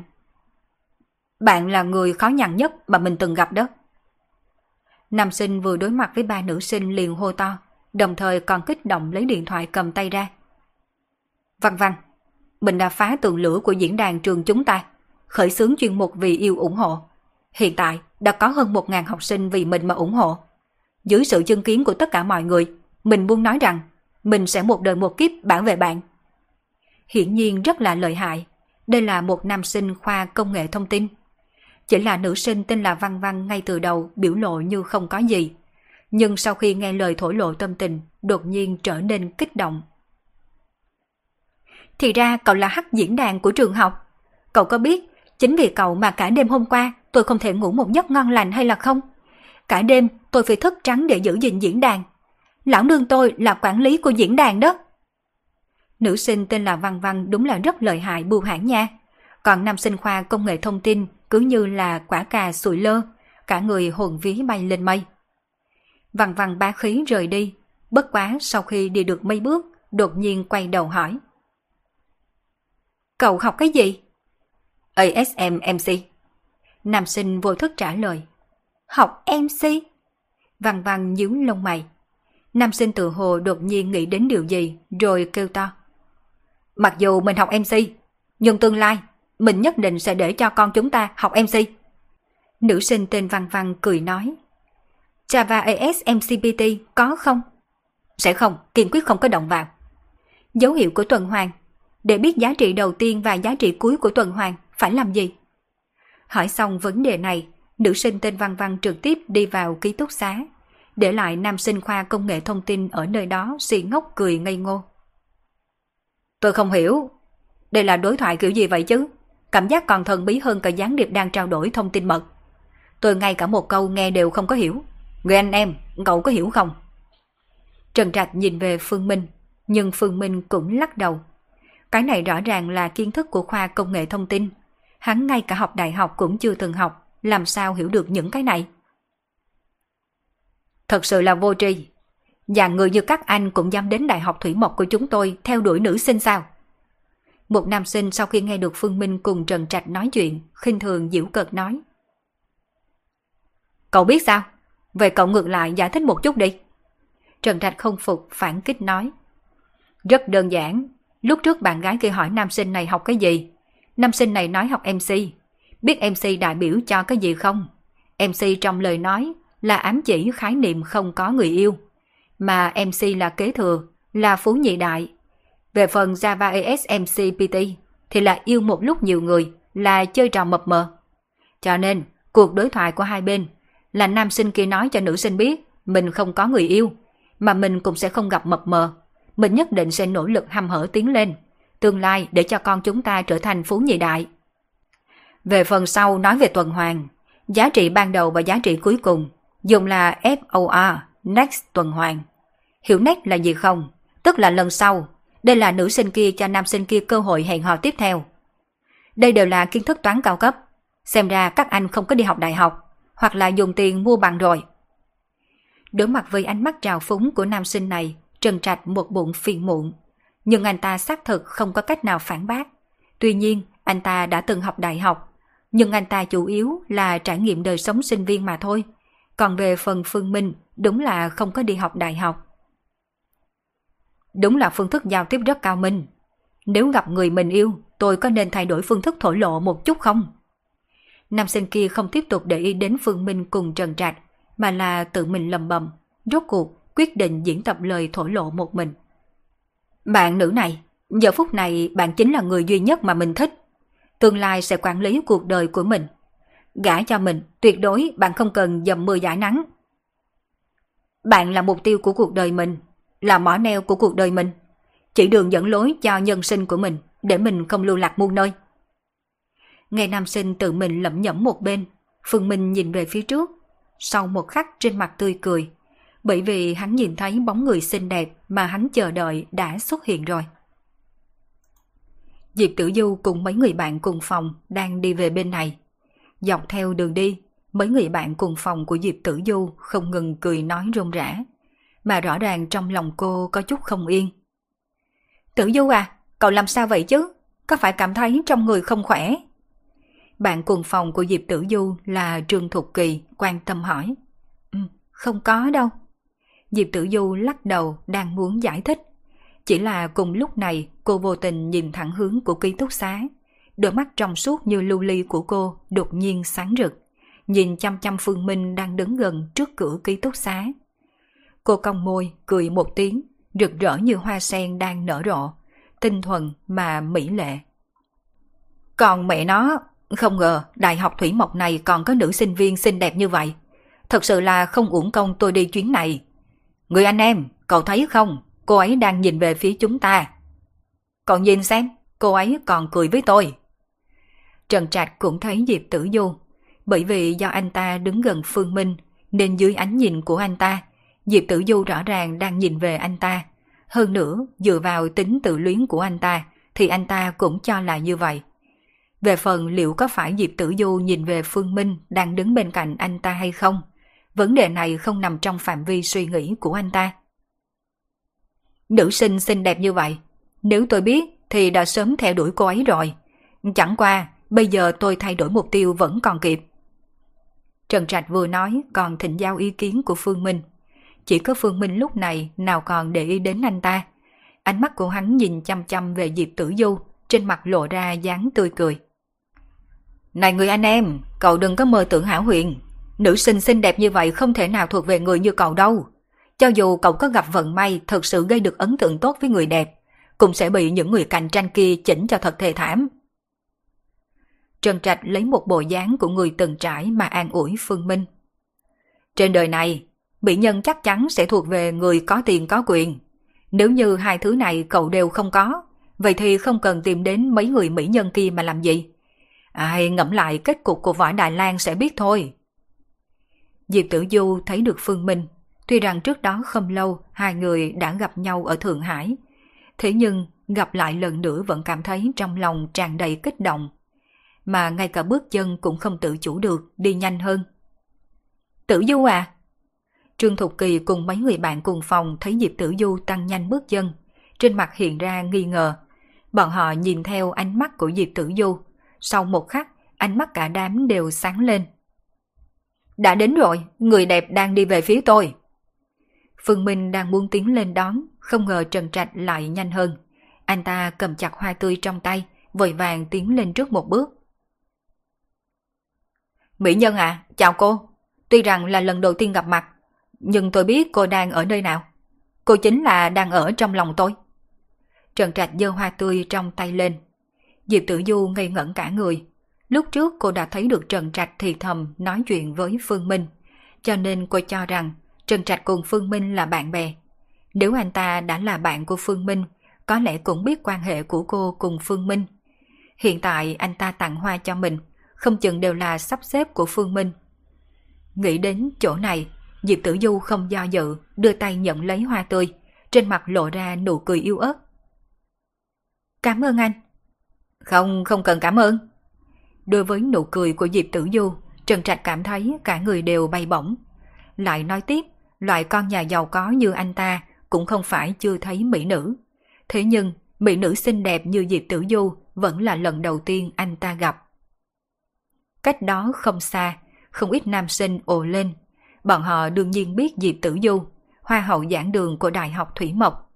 Ngay từ khi cô nhập học năm thứ nhất, đã vượt hẳn những giáo hoa lâu đời trong trường, hoàn toàn xứng đáng trở thành giáo hoa đệ nhất.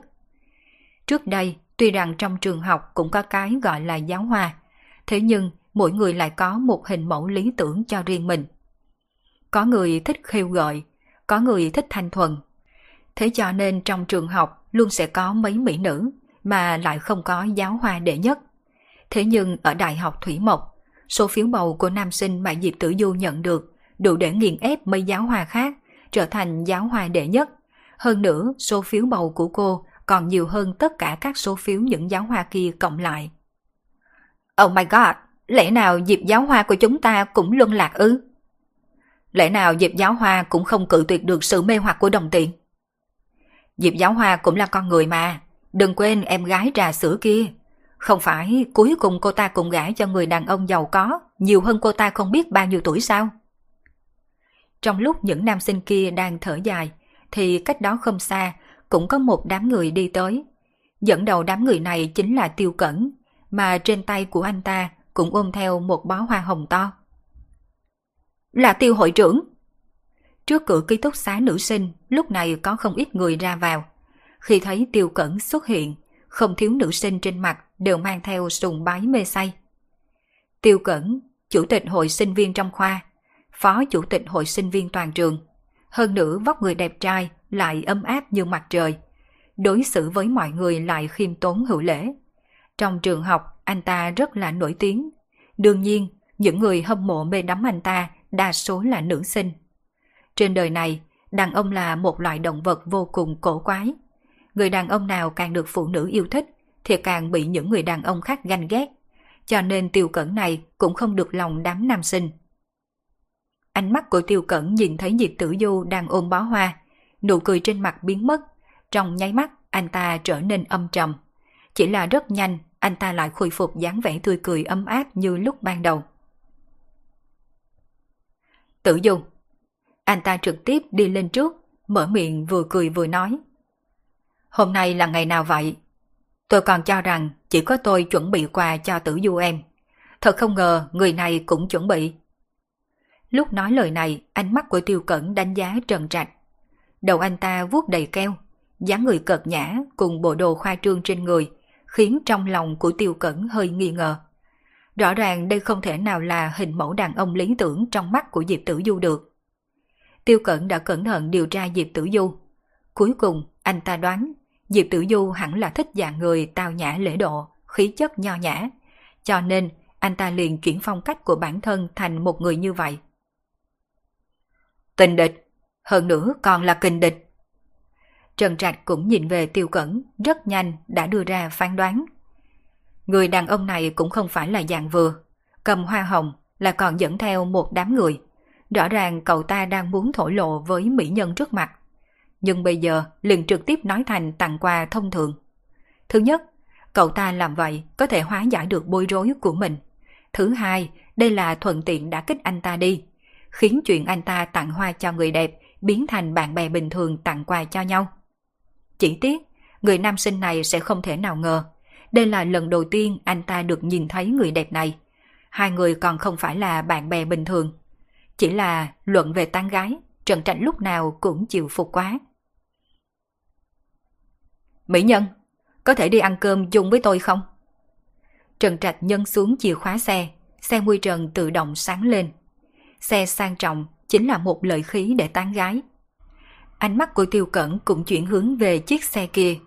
Chỉ có là trên mặt của anh ta không có chút vẻ ghen ghét. Ô tô sao? Trong nhà anh ta cũng có, chỉ có điều để duy trì vẻ điệu thấp nên không lái xe tới trường thôi. Có thể trở thành phó chủ tịch hội sinh viên của trường đại học Thủy Mộc, không chỉ dựa vào tài hoa mà còn phải dựa vào bối cảnh sau lưng. Nói cách khác, dựa vào quy cách của trường đại học Thủy Mộc, những sinh viên bình thường tuyệt đối không thể nào trở thành phó chủ tịch. Đây là muốn dùng tiền để cưa đổ Diệp Tử Du sao? Thật là hành động quá ngu xuẩn. Nếu như Diệp Tử Du có thể cưa đổ dễ như vậy, thì tôi đã sớm thu phục cô ấy vào tay rồi. Tiêu Cẩn thấy hành động của Trần Trạch không những không giận mà còn cười. Chỉ là ngoài dự liệu của Tiêu Cẩn cùng Trần Trạch, mặc dù Diệp Tử Du không hề liếc mắt nhìn chiếc xe thể thao kia, nhưng cũng không tiếp tục để ý đến Trần Trạch, trực tiếp lướt qua hai người đi về phía trước. Anh đã đến rồi, sao không báo với em một tiếng chứ? Diệp Tử Du khó có được lộ ra dáng vẻ của một cô gái đang hờn dỗi. Chỉ dựa vào vẻ mặt cùng bộ dáng này của cô thôi, cũng không biết khiến cho bao nhiêu người quen cô kinh ngạc ngơ người. Tôi không nhầm chứ, Tử Du dĩ nhiên sẽ hiện ra dáng vẻ làm nũng cùng oán giận sao? Thục kỳ à, cậu mau vén mình một cái đi, để cho mình xác định không phải là mình đang nằm mơ. Nữ thần của chúng ta là bị người ta sờ sờ đầu. Tôi không thể tin được những gì đang diễn ra. Trương Thục Kỳ lúc này miệng cũng há thật to. Từ khi biết tử du cho tới nay, các cô cho tới bây giờ chưa từng thấy qua dáng vẻ nũng điệu của tử du như thế này. Đừng nói là còn để cho một người đàn ông sờ sờ đầu cô. Sắc mặt của tiêu cẩn cũng âm trầm, mà Trần Trạch quay đầu thấy một màn này, hai mắt trợn rừng, hồi lâu sau mới thầm nói. Trần Nhân bất lộ tướng, lúc nãy tôi nhìn nhầm sao? Mà đối với những người nam sinh khác bên ngoài ký túc xá, một màn này cũng khiến cho bọn họ chấn động kinh ngạc tới rất cầm xuống đất. Bọn họ nhìn thấy gì đây? Giáo hoa đệ nhất trường bị nam sinh sờ đầu. Mấu chốt nhất chính là lúc trước bọn họ còn khinh thường người nam sinh kia. Lúc này đã có vô số người vây quanh cửa của ký túc xá, không ít người còn cầm di động lên chụp ảnh.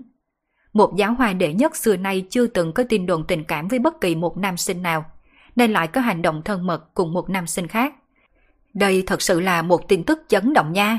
Nếu đưa lên, nhất định sẽ khiến cho forum của trường phải sôi trào. Đương nhiên, cũng không phải tất cả mọi người đều chú ý tới chuyện xảy ra bên này. Trước cửa ký túc xá, người nam sinh kia vẫn đang chăm chú tính toán khi nào mặt trời ngưng chiếu đến ký túc xá. Vẫn còn đang chui đầu vào trên bảng đen mua bút thành văn. Cho dù lúc này ánh sáng mặt trời đã không soi sáng ký túc xá nữa rồi. Anh nghĩ em còn chưa tan học, nên anh tự mình đi dạo trong trường. Dù sao đây chính là Đại học Thủy Mộc. Một người chưa từng được đi học đại học như anh cũng khá là tò mò. Phương Minh nửa đùa nửa thật, mà câu này của hắn rơi vào trong tai của đám người xung quanh, lại trở nên vô cùng chói tai, càng làm cho những nam sinh kia lộ ra vẻ không thể tin. Tình huống như thế nào chứ? Nữ thần đệ nhất của Đại học Thủy Mộc lại yêu một nam sinh chưa từng đi học đại học. Đây không phải là đánh thẳng vào mặt tất cả nam sinh trong Đại học Thủy Mộc sao? Sắc mặt của Tiêu Cẩn cũng càng thêm âm trầm, nháy mắt ra hiệu với một nam sinh bên cạnh. Nam sinh kia gật đầu biểu thị đã biết, lặng lẽ rời khỏi đoàn người, đi tới một bên góc, lấy di động ra gọi điện thoại đi. Tử Du, cậu ta là ai chứ? Mấy người bạn cùng phòng của Diệp Tử Du sau khi thoát khỏi trạng thái ngây ngẩn đều chạy đến. Cả đám đều dùng ánh mắt hiếu kỳ nhìn chăm chăm Phương Minh. Chỉ có điều, các cô nhìn sao cũng đều không nhìn ra Phương Minh có chỗ nào tốt. Lớn lên thật sự quá bình thường. Sao Tử Du lại thích được một nam sinh như vậy? Anh ấy tên là Phương Minh, là bạn trai của mình đó. Lúc cô nói ra câu này, khuôn mặt Diệp Tử Du đã đỏ ửng. Dựa vào tính tình của cô, vốn là sẽ không nói ra những lời như vậy trước mặt nhiều người. Chỉ là cô sợ trong lòng Phương Minh hiểu nhầm, cũng là vì khiến cho Tiêu Cẩn hết hy vọng. Nếu không, dựa vào người có da mặt mỏng như cô, làm sao có thể nói ra như vậy chứ? Các cô là bạn cùng phòng của Tử Du đúng không? Tử Du cũng nói với tôi về các cô. Cô ấy nói các cô đã chăm sóc cho cô ấy rất nhiều. Tôi xin thay mặt tử du cảm ơn các cô. Phương Minh cười cười nhìn đám người Trương Thục Kỳ. Thật ra Diệp Tử Du không giới thiệu về bạn cùng phòng của cô cho hắn nghe. Chỉ là mấy lời xã giao vẫn phải nói.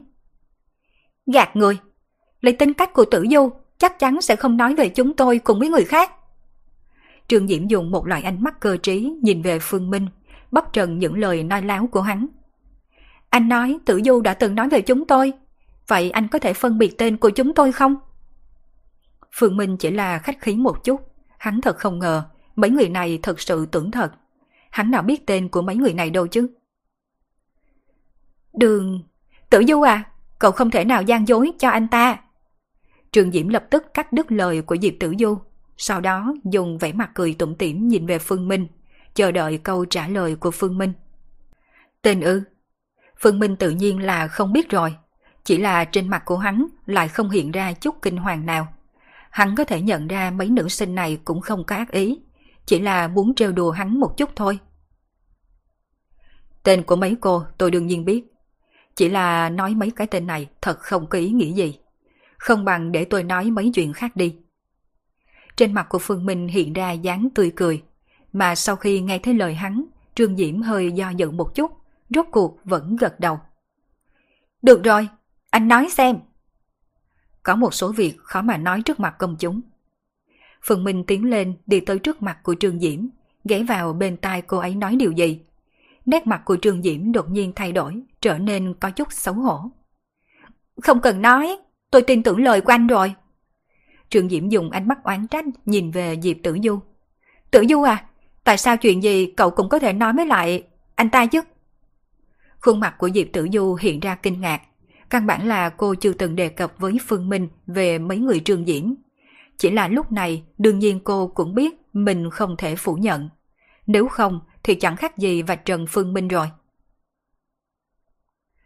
Trương Diễm à? Anh ta nói gì với cậu mà cậu trân ra vẻ mặt này? Trương Thục Kỳ cùng một nữ sinh khác vô cùng hiếu kỳ. Có thể làm cho Trương Diễm lộ ra dáng vẻ xấu hổ như vậy.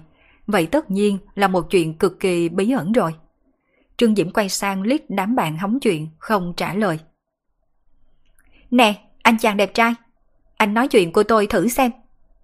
Một người bạn cùng phòng khác của Diệp Tử Du cũng mở miệng. Bản thân cô cũng có phán đoán giống Trương Diễm. Chính là nghĩ Tử Du không thể nào nói về chuyện mấy cô trước mặt bạn trai. Dù sao tính tình của Diệp Tử Du ai cũng hiểu. Cô ấy không phải là loại người nhiều chuyện, cùng thích tám chuyện về người khác. Cô sao?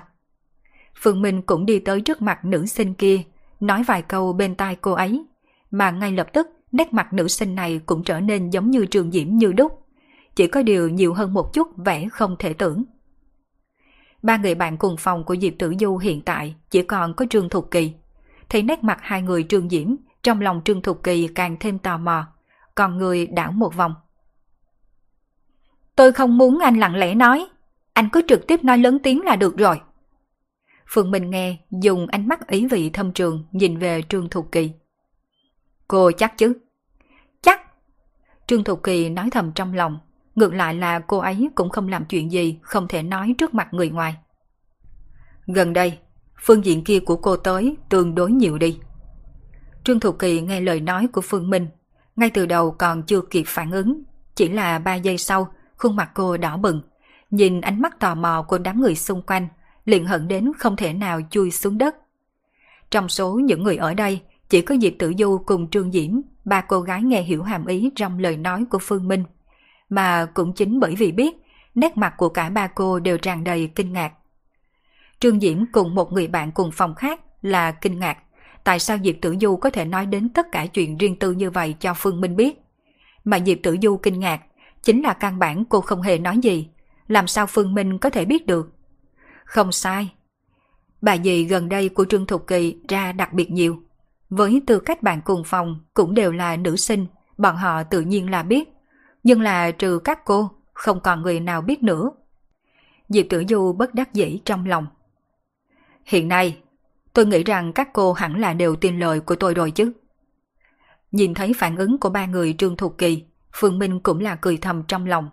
Chẳng qua là hắn chỉ lợi dụng thuật xem tướng, nói vài chuyện bí mật về ba cô gái này thôi.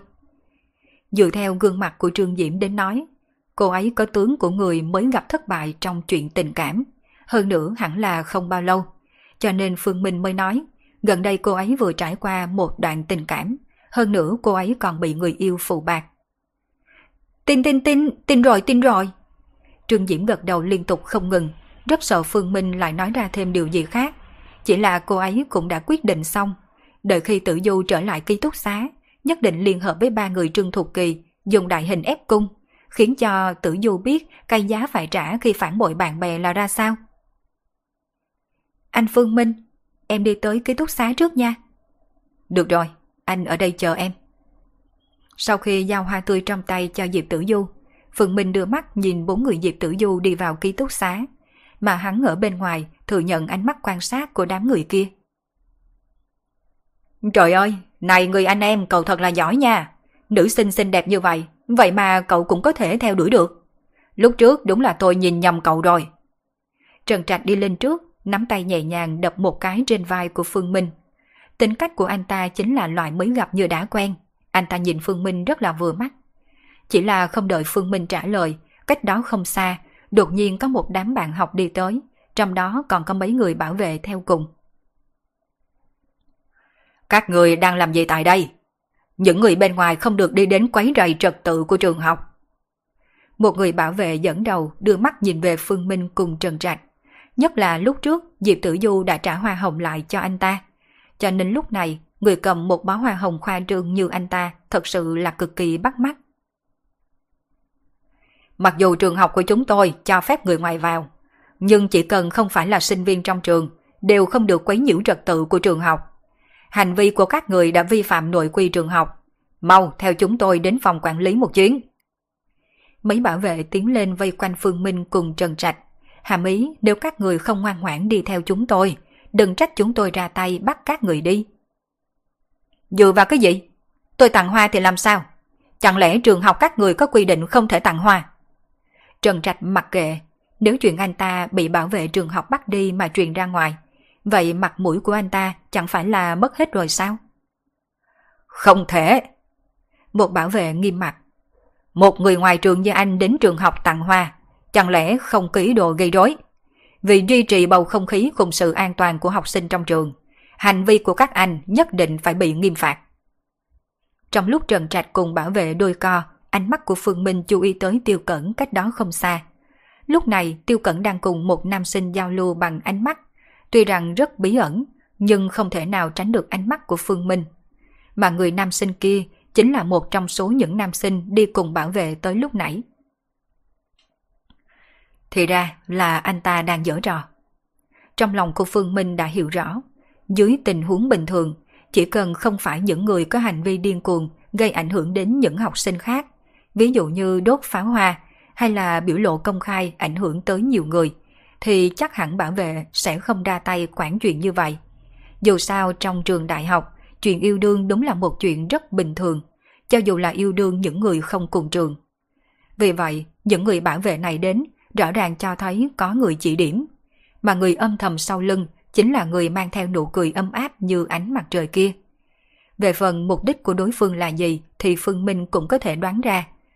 Anh ta vốn là một trong những người ái mộ tử du. Sau khi biết mình là bạn trai của tử du, liền muốn ngăn cản, để cho mình mất mặt trước mặt tử du. Tôi nói các người đừng có đụng vào tôi, ai cho phép các người đụng vào hoa của tôi chứ? Ngay lúc Phương Minh suy nghĩ rõ ràng những điều này, bên kia Trần Trạch cùng mấy người bảo vệ đã làm lớn chuyện. Một bảo vệ trong số đó còn đưa tay đặt lấy hoa trên tay của Trần Trạch. Dưới sự phẫn nộ, Trần Trạch trực tiếp đập hoa vào mặt của đám bảo vệ kia.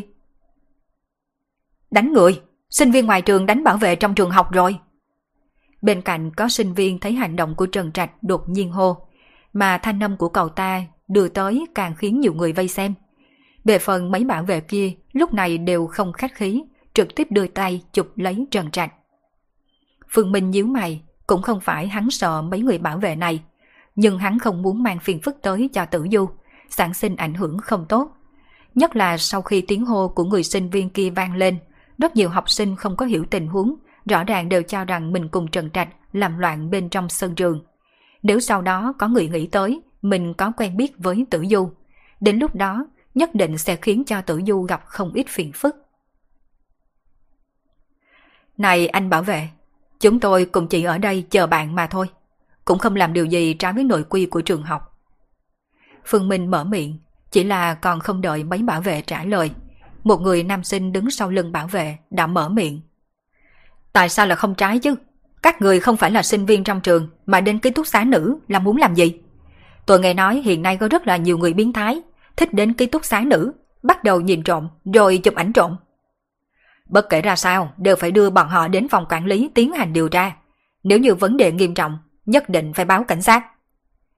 Tôi dựa vào, lão tử không có đi. Trong ký túc xá nữ sinh, Trương Diễm vừa lúc đến sân thượng thu dọn đồ đạc. Thấy được tình huống phía dưới, vội vàng hướng Diệp Tử Du lo lắng hô. Tử Du à, không xong rồi, bạn trai của cậu hình như có xung đột cùng với bảo vệ đó. Nghe thấy lời nói của Trương Diễm, Diệp Tử Du buông sách vở trong tay xuống, còn không kịp sửa, liền vội vàng chạy xuống lầu. Đúng lúc thấy Trần Trạch cùng bảo vệ đang xô đẩy nhau. Tử Du, người bạn này của cô có thể vì làm trái với nội quy trong trường mà bị bảo vệ đưa đến phòng quản lý. Chỉ là cô yên tâm, tôi sẽ cùng đi theo xử lý. Tiêu cận thấy Diệp Tử Du đi tới thì sầm mặt, bởi vì Diệp Tử Du xuống quá nhanh, có chút nằm ngoài dự liệu của anh ta. Vì để duy trì hình tượng tốt đẹp trước sau như một, anh ta phải tiến lên mở miệng. Đúng đó, Tử Du à, có tiêu học trưởng ở đây rồi, bạn trai của cậu nhất định không gặp phiền phức đâu. Mấy người trường diễn chạy xuống theo cũng mở miệng khuyên bảo. Tình huống bên kia có chút hỗn loạn, các cô cũng không muốn Tử Du tới đó lúc này. Nhưng mà Diệp Tử Du chỉ lắc đầu, lạnh lùng nhìn Tiêu Cẩn rồi đi về Phương Minh. Anh bảo vệ, hai người này là bạn tôi. Xin hỏi, không biết hai người họ đã phạm phải nội quy nào của trường học rồi? Diệp Tử Du là một nữ sinh thông tuệ, Phương Minh có thể đoán ra một ít mánh khóe. Cô vốn là sinh viên học được 2 năm ở Đại học Thủy Mộc. Như thế nào không biết nội quy của trường học. Những tên bảo vệ này rõ ràng là do có người đằng sau phá rối. Diệp Tử Du xuất hiện làm cho mấy bảo vệ này dừng động tác. Đây chính là giáo hoa đệ nhất của trường học, cho dù là những người bảo vệ như bọn họ cũng đã từng nghe nói. Này bạn học, hai người này vốn không phải là sinh viên trong trường. Cử động của họ quấy nhiễu đến trật tự an ninh của bạn học khác trong trường. Do đó, chúng tôi phải đưa họ đến phòng quản lý. Nếu như có vấn đề gì, đến phòng quản lý rồi nói tiếp. Nhiệm vụ của mấy người bảo vệ này chỉ là đưa họ đến phòng quản lý thôi. Về phần tới rồi, sẽ xảy ra chuyện gì thì không nằm trong trách nhiệm của họ nữa. Đưa tới phòng quản lý. Tại sao phải đưa bọn họ đến phòng quản lý chứ? Chỉ là đúng lúc này cách đó không xa, đột nhiên truyền đến một tiếng cười lạnh, mà thanh âm này cũng thoáng hấp dẫn sự chú ý của mọi người. Lúc Tiêu Cẩn thấy chủ nhân của tiếng cười kia, sắc mặt cũng đen hơn. Kết thúc tập 48 của bộ truyện Đô thị siêu cấp vô sư. Cảm ơn tất cả các bạn đã theo dõi. Diễn biến gì tiếp theo sẽ xảy ra đây? Mời các bạn đón nghe. Đừng quên đăng ký kênh, bật thông báo để được đón nghe sớm nhất. Còn nếu các bạn thấy hay, thì hãy chia sẻ và donate ủng hộ để có kinh phí duy trì việc đọc. Thông tin donate thì có để ở dưới phần miêu tả. Xin cảm ơn các bạn rất nhiều.